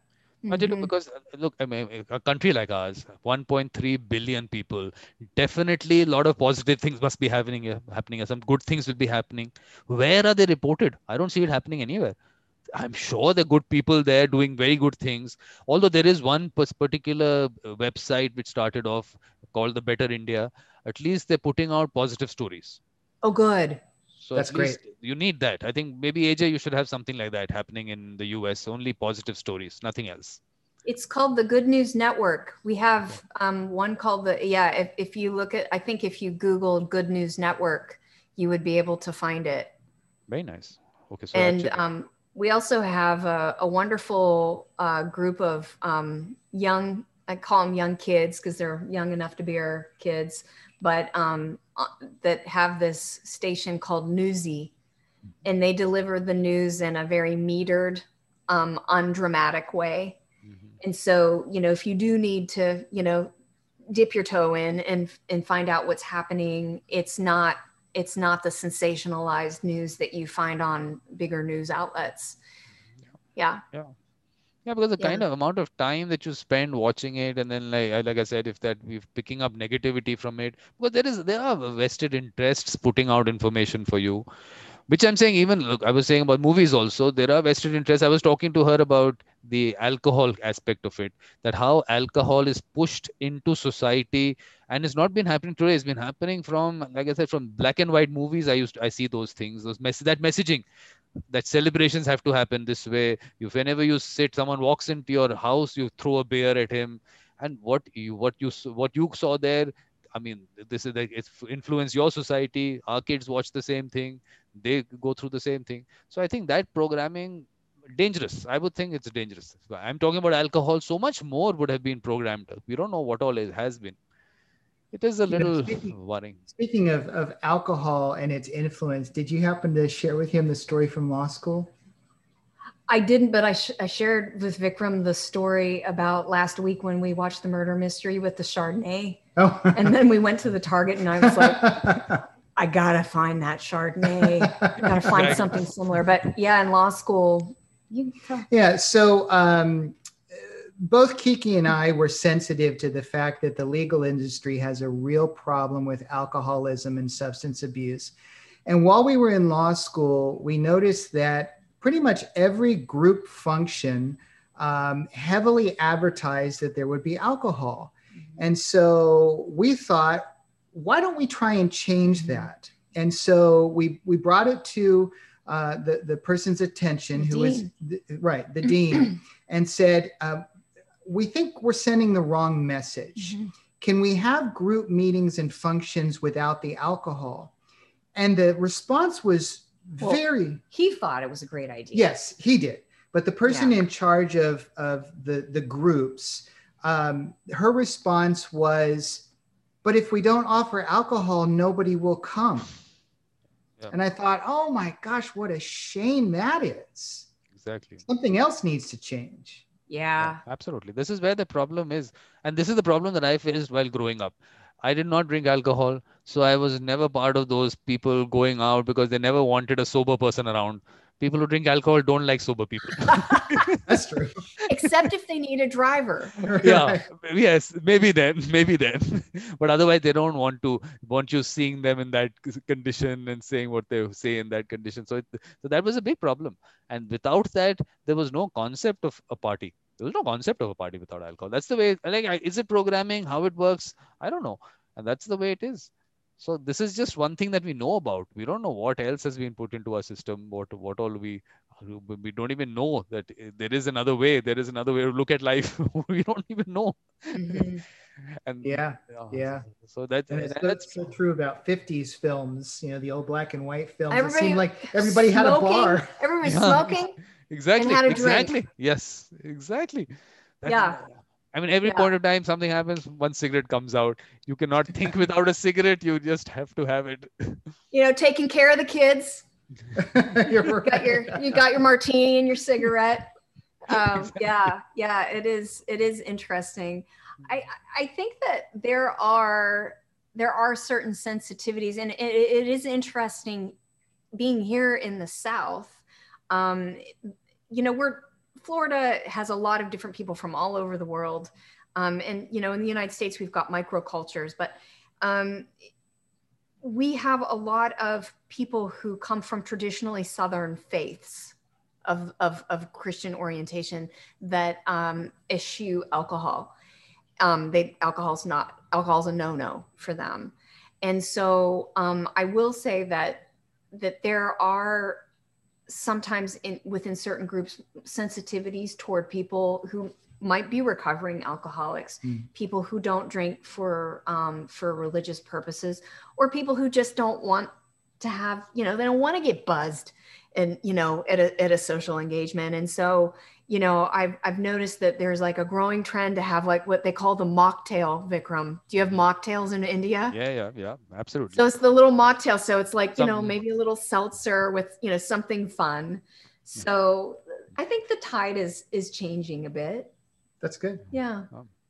But I, I, I've actually been waiting for a report. Some news channel or someone comes out with a report and actually does one of those, gets into and finds out from these directors and producers how these alcohol companies have been placing this for years. And the amount, according to me, all of them must be paying these people. Every movie that is made, definitely money must be going to them to place it at the right place, at the in the right way.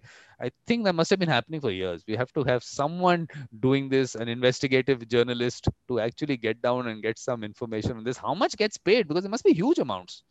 Be Oh huge yeah, amounts. Like product placement's huge Yeah. in um, in film and TV. So um, I think in there's a there's a there's a charming and wonderful series that we're watching right now called Jane the Virgin, and it's it's it's supposed to be kind of like a, a Spanish telenovela. Um, but tele, the telenovela culture is is very much part of it, and they do overt product placement, and so you know they're in Target. And and there's a big you know target logo. And you know so it is kind of tongue in cheek the way they do it. But definitely product placement is something that that is is it's like you know Mm, Yeah, yeah. But I'm, I'm just thinking that years back, product placement is one thing that you can identify the product as a brand. Here, the whole alcohol industry got together. I said, doesn't oh. matter. We don't want to promote the brand. We just want to push alcohol as a concept. And oh, all of oh, them, this is the must have worked together. Must be interesting. I really actually want to find out how much goes to, I mean, how much money is paid for these. Every movie. Wow. That would be interesting. I remember um, as a as a child watching TV and seeing cigarette ads. Mm-hmm. Yeah. And at some point, those were were banned mm-hmm. and they they weren't uh, on the air anymore. And I'm wondering if we're ever going to get to that place with alcohol. I suspect probably not. But wouldn't that be interesting if it was no longer broadcast? That's, here, that's here, I have yeah. never thought about that to the isn't there isn't there a ban on alcohol advertising during certain out like hours or programming? I'm sure there probably like is. I'm, I'm i don't think that they're having a whiskey ad during like a nickelodeon show. probably not. No, i'll tell you what what happened here? Here it's actually banned here. Alcohol advertising is banned. So what they did was what we call surrogate advertising. So they created a mineral water brand of the same name. So they're pushing giving out that ad. The brand still goes out so, uh, I mean, okay, it says mineral water, but they don't say it's mineral water. The, the bottle comes out, uh, that he's selling soda, club soda. So the soda comes out, and obviously the brand still goes out. So people find their way around it.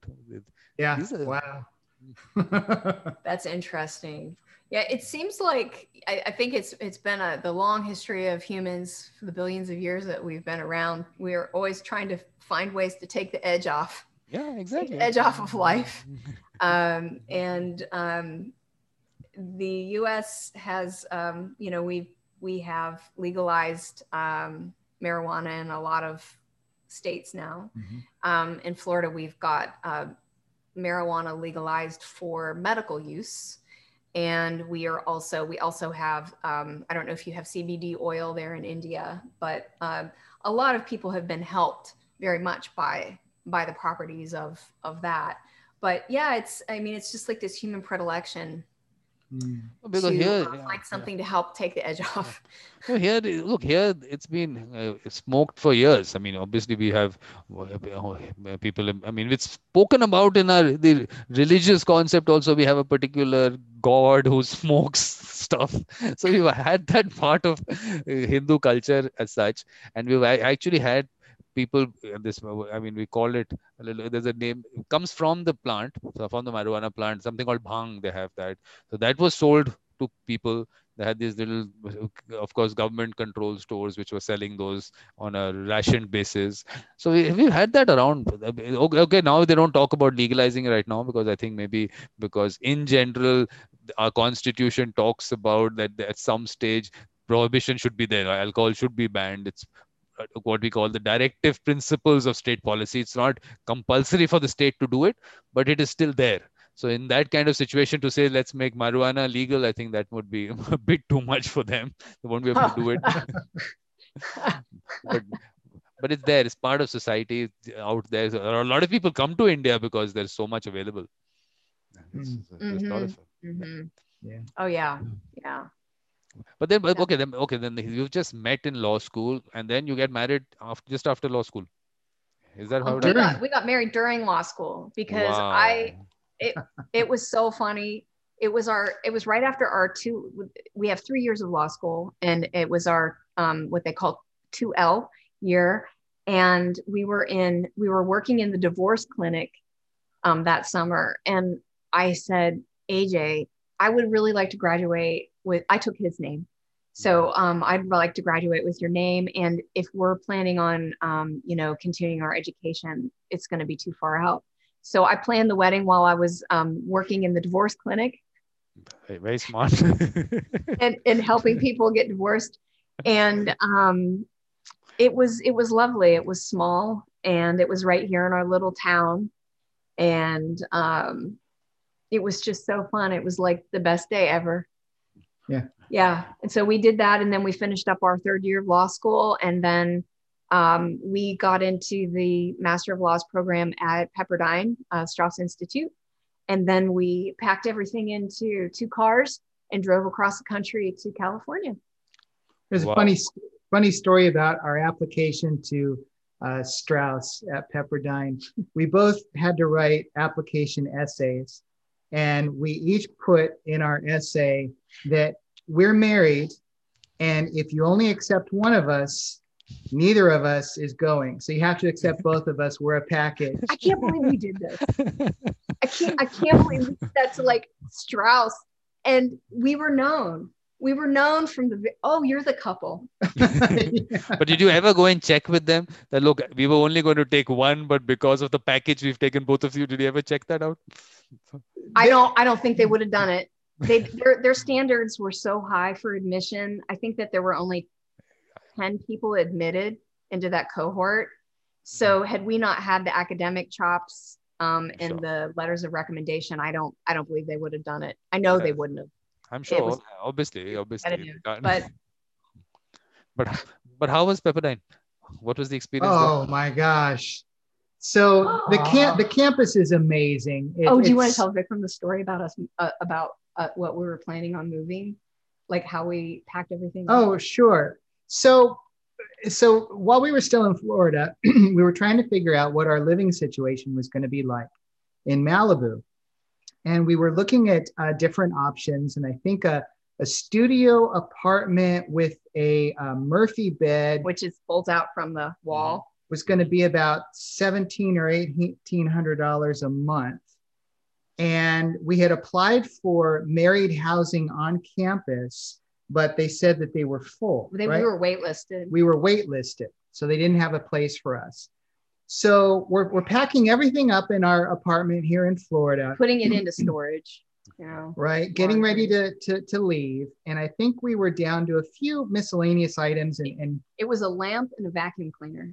There you go. Mhm. And we got a call from Pepperdine, and they said, um, We have a spot for you in married housing. And we're like, nice. okay, well, we have nothing now. It is all packed away. Can you give us furniture? Right. And so they gave us like library furniture, you know, like the really uncomfortable couches and stuff. But we were very, very grateful. So were. we got to live on the third floor of married housing right across from the School of Law. We had two plates, 2 Mhm. forks, two spoons, two knives, That was it. and some of our books, Yeah. our computers. Clothes. I, brought one guitar. I think we had clothes. We had a blow up bed. We had a right? blow up bed. We we slept on a blow up bed for like 10 months. And on the floor, on the floor. what Um, what does that do to your back and all? Is it is it?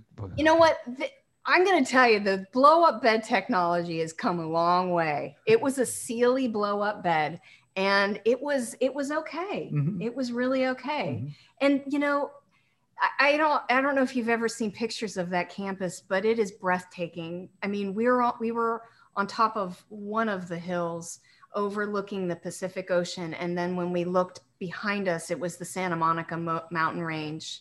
Wow. And we were very very busy. Um, the first semester we had seven classes. In the second semester we had five because I couldn't do seven again, or I thought I'd lose my mind. Um, but we we made a vow to ourselves to get out every day and walk that campus, and so that that whole area just kind of became part of us.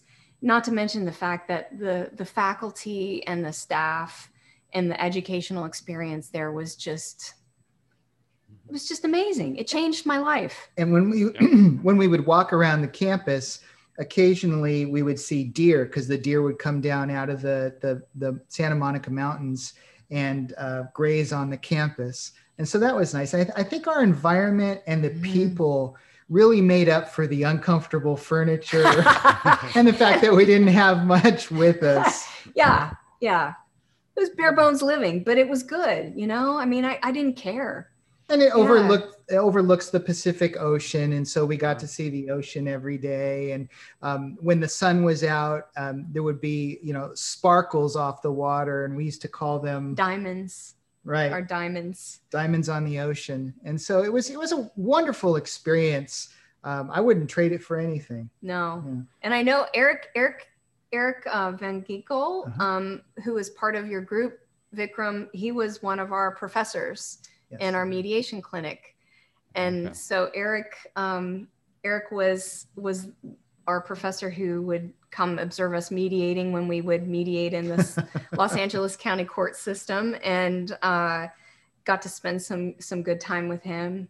And uh, so, yeah, I mean, it was just so incredibly memorable, and I just feel so very blessed that we were we you know had loans, of course, student loans to be able to do it, but um, I I just wouldn't trade it for the world. But then after that, you still wanted to come back to Florida. You didn't want to stay in California.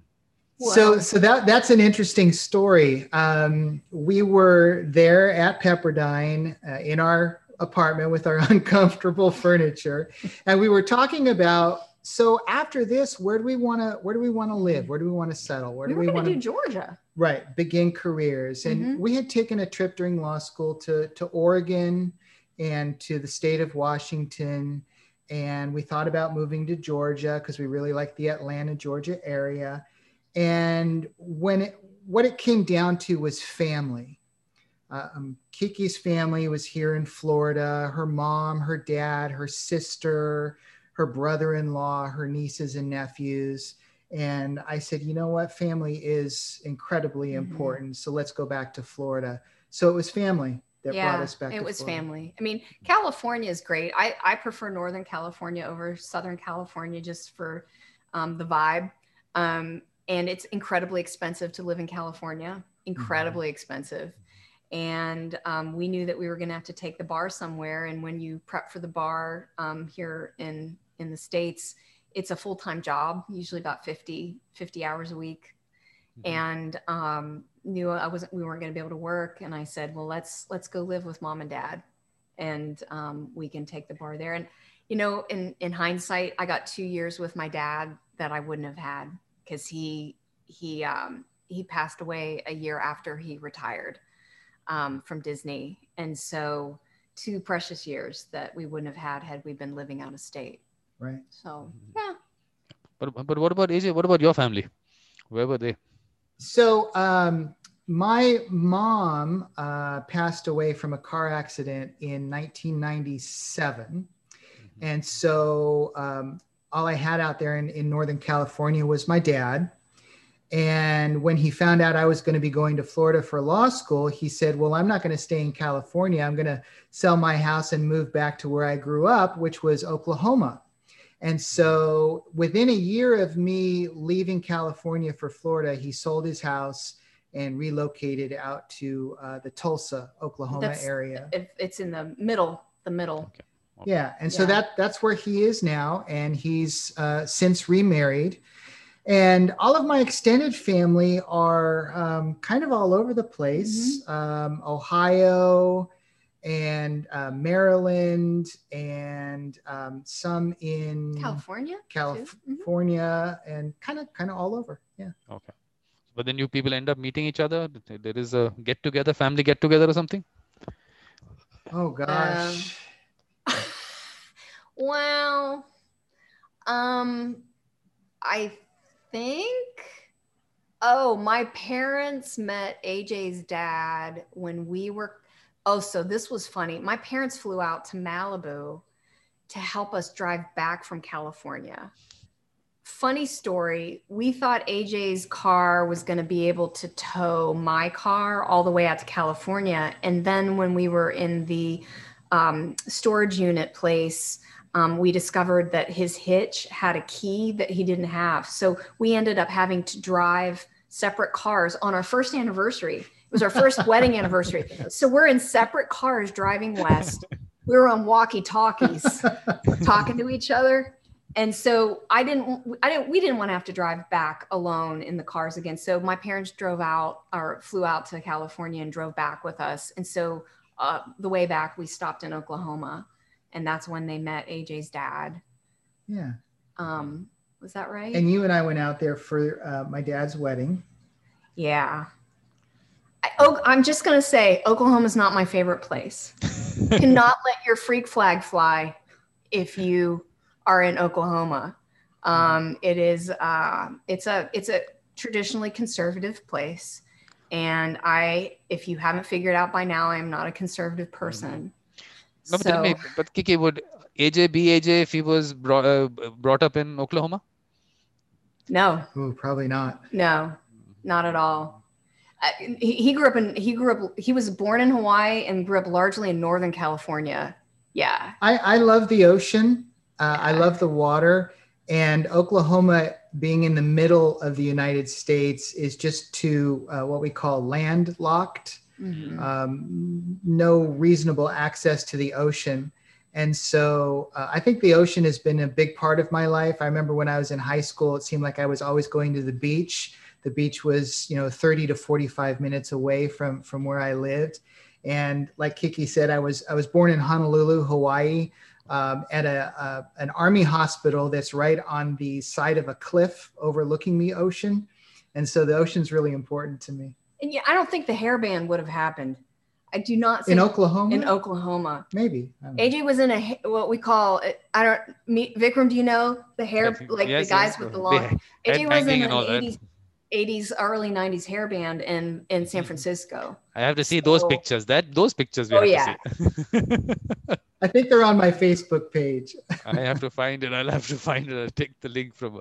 Okay, so basically, interesting. Those were interesting times. That means the Oh, yeah. hair band and all that. Everything you've done it all, AJ. You've done it all. Yeah, I've done I've done a lot. Yeah. All good. Good fun. Yeah, that's what I said. Look, all that makes you what you are. That's right. And it- and the if the end product is what Kiki likes, then everything was worth it. That's all that matters. yeah And it, it- you know, I think we continue to evolve. I mean, it's just so wonderful being on this trip Yeah. Together. It really is a journey. Yeah, yeah, yeah. Learning and growing, and and um, you know, But how how many years has it been together now? How many years has it been? It's been uh, coming up on 13, right? that we've been married. We've known we've been together 14 years. Wow. Yeah. Yeah, we moved in together. Um actually it was so it was it was neat. It was it was quick. We just Mhm. knew. Yeah. Um, we met in 2006 initially when when I, I referred to him as Smart Arthur. Oh, that's what I'm thinking that maybe that was a good decision that you did while in college. You got married because once you get out, then obviously you move into different areas of life and things. Maybe getting back, maybe it would have taken another 14 years to get back, and then oh, we should have done this at that time. Maybe so. All that was maybe everything happened for the best. I, I think I learned a very valuable life lesson with that experience. And so my dad was very conservative, and I had kind of a, a conservative mind, uh, having gone through business school. And I was the one who wanted to wait. You know, let, let's take our time, let's plan. And Kiki said, "No, let's just do it now. There's there's there's no time like the present." And so I really surrendered, and I just said, "Okay, let's make this happen." And the life lesson I learned was that sometimes you just have to surrender and let it happen rather than, you know, holding back and trying to plan and analyze and waiting for the perfect time because the perfect time is never going to No. come. Never, never, yeah. Wow. But I think the life lesson, AJ, is that listen to Kiki. That is the life. That's another one. Yeah. oh, and I, I, I, I think that we learn so much from each other. Yeah. I mean, it, it, it is a real quid, quid pro quo kind of situation. yeah, But yeah, I did, I really did have, I nailed it with the wedding. you did. Yeah. Yeah. I think So that, funny. yeah, yeah, that, I, yeah. I built a cupcake tree. Um, cupcakes were in for, for wedding uh, cake. And so that, that, that, um, it was hilarious. It was a huge cupcake tree. In fact, I think that the majority of photographs that we received from people after the wedding were of the cupcake tree. You have to see those. Oh, Okay, I should have told you I'll to take out Some pictures. photos Yeah, of the yeah, cupcake yeah. tree. I, there were cu- I um there were like uh, color coded things for what flavor they were, and I yeah, Yeah, it was really fun. it was. It was great. Yeah. But the, but the wedding anniversary is coming up. Is It is. Yeah, in uh, August. August. Okay. It's like hottest time of year here. Who gets married here in August? we do. That's another funny story. We were we were down here and we were taking a walk and we were walking by the the uh, area where we eventually got uh, married, and there was a, a, a wedding going on. And it was in August. It was in August, and and Kiki says, gosh, what fool bride gets married in August in Florida? And then the next year, August 2nd. Never, never judge anyone. you're going to be Right, part of right, it. You never know when you're going to be on that boat. Hey, look, you're going to sweat if there are outdoor pictures, but that's okay. You know, that's, Yeah. it's all part of it. All Exactly. part Yeah. of it. yeah. So I think that, but what, what happens normally? Wedding anniversaries are spent at home or they, what is a holiday planned? How does it work? Ah, so um, our wedding anniversaries, I think, primarily have been fairly close, right? In other words, Oh, we, yeah. we celebrate privately. We don't we don't have a, a big party or, a- or a big event. If we can take some kind of a vacation, like a, a cruise or a trip somewhere to, to celebrate our anniversary together, we'll do that. We'll do that. Yeah, some years, like of course, last year we we couldn't do anything, um, and it, this is kind of this is gonna sound like very Hallmark Channel, but I I really feel like every day I'm like the luckiest person in the world, Wow. and you know it's like I he he gives so much to the relationship, and I just feel you know i don't I'm, i don't feel like oh i need to be pampered or oh, i don't need anything i don't need fancy jewelry i don't need anything for him for to know for me to know and so yeah it's going to be good to get away because it's been a long time since we've been away but i don't feel like i need it that that's one of the I think Mhm. most special things I've I've ever experienced in a um, in a relationship is waking up every morning and feeling so blessed Mhm. that I'm with Kiki and Kiki's in my life and going to sleep every night next to her feeling so blessed that we're together it's almost like like Kiki said it's it's like every day is a blessing Mhm. and so when um, you know Valentine's Day comes around or whoop. some of those other days, it's really not a big deal for us because every day is a celebration. we do nice things for each other every day Mhm. Um, No, no, I think the point is, look, as I see it, look, Kiki is a wonderful person, and the fact that she's found you, at least you value her, and that is what was needed for her. Maybe I'm just like if she hasn't spoken about her other relationships, but definitely, uh, the, I mean, if you don't, don't find someone who values you, I think that you need that also. You can be a wonderful person, but for her also, I think that was important, which she, she's found. I think that's ideal. I think that that doesn't Yeah. get Yeah, better. yeah. And that was another important life lesson for me um, through my failed relationship and then um, um, um, getting together with Kiki was it's so critically important for people to accept others just as they Yeah. are Yeah. without some kind of condition like oh i'll be happy if they just change this Mhm. or if they just didn't do that Mhm. I, I think true happiness and satisfaction comes from loving somebody else just as they are. Yeah. yeah. perfect. I loving mean, loving them through it.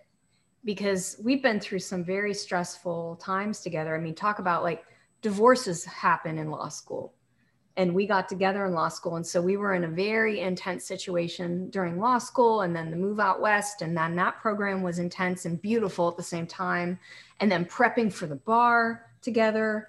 And then and then um, running a oh, business together. running a business together and you know there were times when you know i had my ugly face um, my ugly cry face happening and i was you know i didn't like being a lawyer so that was hard Yeah. and and loving each other unconditionally through it and just and just knowing that that person is is not going to like throw a wall up if you don't show up exactly how they want you to be. Mm-hmm. it's just like the best it's the greatest gift in the world and and i don't know how i got so lucky. Me either. I think, but I think the fact that you got married at that stage and grew up together and seen, you saw so much together. I think that also, I think bonds you together much more, gets you so much closer. Because otherwise, you've gone through life, set yourself up in a lot of in your profession and everything, and then if you get married, it's a different person you're getting married to. And here you've been on the journey together. I think that makes a lot of difference. I think would have definitely Yeah. I think yeah But- but- really but but AJ, but you coming to Florida and living with her family, that must have been good for you. Having a family it to was- come. Yeah. yeah, it was it was absolutely fantastic. Um, I was ready for a change. I had been to Florida before, really liked it. Actually, tried to relocate out here for for a job, and it, it just didn't happen. And so uh, when I got the scholarship offer to come to Florida for law school, I thought, wow, that that's fantastic. And then uh, leaving Pepperdine and coming here to Florida to live with with Kiki and her, and her mom and dad, just what a what a blessing that was. Like like Kiki said earlier, I feel so blessed to have the time that I got to spend with her dad uh, before he uh, transitioned. Um, Mhm. That that time is just it's I can't I can't put a dollar value on it. You know, time is so precious. It, it's something we can never get back. You Yeah, know, yeah, yeah. money can money can be replaced. It can be Absolutely. re-earned. Stuff, you know, homes, cars, whatever, all that stuff can be replaced, but time cannot. Oh, yeah, the other important important part is that now if you and Kiki will talk about a father, at least you can relate to that because you can relate to the person. Otherwise, if you had not met him and you not spent time with him, you wouldn't be able to relate to a lot of things she'll talk about him. So that is That's also right. important. So that's also important. I think that's been good for you. I'm sure it's very good. Being part of a family in any case, I think it's a good thing. So Oh yeah, yeah. Fa- the love from family and the support, and being able to celebrate, uh, you know, milestones and birthdays and and holidays together. Uh, pre-pandemic, obviously, Yeah. it's just it, it's so it's so special. The me- the memories are are just precious. Yeah. And, You know, I, I think we're here with my mom now, and it's just the three of us. Um, but it, it we are we're tight. We're kind of like the three musketeers, and uh, it's just been you know I remember before my dad um, had to go in for that for that heart surgery that that eventually um, led to his his death. Um, he said, you know, you've got to take care of your mom. And he, he he sat with both of us and he said she's the thing that i you know she's who i'm most concerned about. And um, she's a very capable person. She's in incredible health but the fact that um, we're here with her and you know it, it- that talk about quid pro quo you know we help her she helps us it's been it's been a really wonderful thing to be able to experience is it easy all the time of course not you know living with families you know it's it's always there's always going to be you know Exactly, yeah. something bumps in the road But, but look, at the end of the day, at least you know that everyone comes from good intention. So you Mhm. can you can take care of a lot of things that you can. I mean, you don't have to get so serious about a lot of aspects of relationships because that is, I think, that's the thing with family. At least you know that okay, this is someone who cares about you, whatever they are going through, whatever they're saying. There's something good in it. Let's look at the good in it. That- Yeah. Yeah. that- yeah but but tell me, tell me, how far are you from the ocean now? Too far. too far okay um well the traffic here is bad but um Never say that to an Indian, each, okay? co- each coast see if you if you went d- due west from where we are right now there is no beach. It's all kind of swamp. Um, and so we're really relegated to to going southwest. And so if we needed to go like to our one of our favorite beaches bradenton beach um, it's about two hours. And then to the east coast it's like an hour and 45 minutes. So Still Yeah, not so uh, it- bad. It's not so it's, bad. it's, okay. not terrible. It's not terrible. Um, yeah, we haven't been in a long time. I actually haven't seen the ocean in two years. No, no, don't do Um, that. I think you should you should you should get out for that. It's a two hour I drive. really Just a should two hour get out. drive. Yeah. No, there's something about water. I mean, a water body to look at a water body. There's something about it, which obviously We did get to the lake last week and we saw a, a juvenile alligator out there. um, so he was striped. Yeah. That so was fun. that was fun. Yeah. yeah. But at one point, he's, I think he, that was what made that big splash really close to us. So when you walk on the docks here, when you, you're just kind of like, kind of looking make sure that nothing's sunning itself like a snake. We have snakes here that will chase, like the water moccasins are aggressive and they will go after you. Um, That's, that's another, another world fun altogether. Yeah, it's another world altogether. it's like, but but but what what about Disney World? Are you- Oh, people- Disney. people Oh, end, that's end up going there? happy place. They're going to change the name. do, That's- Talk about Disney, buddy. That's a happy place. do So people get end up going there? You should go there some once in a while. yeah, I um, I went to Disneyland Disneyland. out in Anaheim, California when I was a child once or twice, and I think I went as a as an adult once. Um, and then uh, finding out that you know Kiki's dad worked for Disney for how many years? was it? 30. 30 years, um, we're able to access the park. Um, not not exactly anytime we want, but but if uh, if the spirit moves us, we can say, "Hey, let's go out to Epcot or let's go to the the Magic Kingdom this weekend," and we can just hop in the car and go do it. And so that's that's amazing, just absolutely amazing. My, yeah, my dad a- would take us into the park um, back before 9-11 um, you could you could you were much more freer to move about on property. And his office was on main street usa in the magic kingdom. And um, it was right above guest services. And so he would drive his car onto the back property and i would be with him and then we'd walk up into his office and then my he would just release my sister and i into the park he'd just go okay Just you know just walk down the stairs into guest guest services and then go and we'll meet for lunch and um so i mean does it Okay. does it get more idyllic than that I, So, so Kiki, basically that means that you lived in you lived in an ideal world, the happy world. So definitely would have made a difference in your life and the way you look at the world also. Yeah.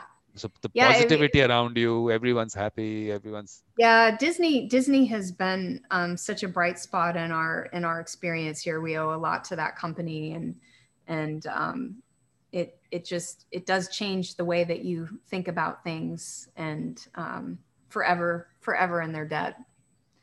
And you know when when we're all finally over this pandemic we'll go we'll go back. Right now you have to wear masks in the park and right now it's very very hot and humid here so i don't think i could could do that.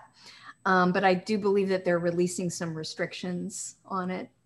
Fun fact i think i know every single bathroom in every single park. I think if anybody came up to me and said where in any park where's where's the nearest restroom i would be able to direct them to it you have the map all mapped up in you. You're all I really do. I do. It's just such a fun place. Have you ever been, Vikram? No, to- no, no. No. No. Well, Should be nice. Should be nice. But the thing, the interesting thing is that look, with the closest would have got is in Paris. We could have gone to Disney in Paris, near Paris. My oh, yeah. daughter wasn't wasn't interested. But that was the funniest part. Okay, she wasn't very young at that time. I mean, she was she's quite old, but still, I thought maybe a kid always wants to go to Disneyland, but she didn't want to. I think the, spending time in Paris was more what she wanted to do. So we did. I I was more interested. I really, if she said yes, I would have loved it. it's a that's a beautiful park. Um, my dad helped open that one, and uh, he and my mom. He was there for two months um, on on Disney property in the campground, and my mom got to spend a month there. And um, it's such a it's a very special park that, with with things that are very different from here. And um, I'm sorry that you didn't get to see it, but you know there are Disney parks all over the world Yeah. and uh, it really is a, i sound like I, I, I should be in publicity for disney It You is indeed be. the happiest That's- place on earth Exactly. I think, and that's the way it is. You have to create that little world for yourself, which is a happy place. You don't have to be part of everything that happens everywhere in the world. You can create your little world, whatever way it has to be. For, for, because for me, that the one of these parks was in uh, near Toronto. There was a Canada's Wonderland that we went to, so that was good enough for me. Uh, For in compared to Disney World, it would be nothing. It's a little park, but for me as a kid, kid that was good enough. That was big enough for me. So I had that. I had that experience, and I was happy. right I, I, I grew up going to a small amusement park in western pennsylvania um, that is is uh, had its start in the 19th century. And um, so it's a place called kennywood and that's the only amusement park that i really ever knew and loved. So and it was a wonderland for me and until i until i moved to florida. Exactly the conversation we were having earlier that whatever yeah, that little world that you have as long as you're happy with it that all that's all that matters. We were having a conversation aj about uh, the fact that whatever some people have so much but not happy. Some people have a little bit, they're happy. So happiness comes, it's a state of mind which comes doesn't come from the material aspect of it. So we were having a discussion on that. So same thing with which which park you go to, it doesn't matter. As long as you're happy when you go there, that's all that matters. so true. Yeah, I think that um, I think that that many of us make a um, a mistake, if you will, looking outside of ourselves for happiness. You know, external things. And if if more of us would turn inside of ourselves, I think more of us would find happiness. And and the blessing is we get to take it wherever we go, wherever exactly. we are. That happiness is with us. And conversely, you, you can't get away from yourself. You know that that that trip is not going to make you you know get away from yourself you're this this travels with you well, well, the important part what AJ was saying that he values every moment of his life, like with you and whatever. So I think you just you just value what's around you, happiness would come. But the moment mm-hmm. you start even looking at look, okay, there is this I could have got, I could have done this, I would, I would have whatever. I mean, everyone has different things they look at. I think then you that the moment is gone. That moment is gone. Mm-hmm. So it's it's that moment. I think the way you take that moment is all that matters. Yeah. Very but this moment we would have we would have been happy in this moment if we had a guitar and Kiki singing. That would have been a good moment. That hasn't happened. Kiki, you can still sing for us. Still... Oh, I'm not in voice. I'm not in voice right now. A singer, a singer can't say that. A singer can't say that. A singer has to be voice all the time. not in, not in voice. It's uh, allergy yeah. season. I mm-hmm. haven't had a had my uh, full cup of tea, and uh, I don't want to distress any of your viewers. no, okay. Oh my okay. gosh. Well, I see we are at 10 10 a.m. here. This has just been like amazing. But before well, you go, Kiki, but yeah, before you go, that before you go, what you have to tell me, what is the future like? What what are you people looking at in terms of the future? Ah, I'll let you go first. You know, Vikram, I'm not a planner. Um, and having said that, my my uh, through line has always just been to be of service wherever I go and to to help people feel better about life. Um, I um, I'm hoping that my uh, speaking my speaking career will um, in, the next year really um, expand. Um, I uh, plan to take some trips with my with my honey here and uh, just keep being and keep being happy. I mean, I, I, I guess I that's really boring. I'm not a five year plan person. that's okay. That's okay. Just but not. Yeah.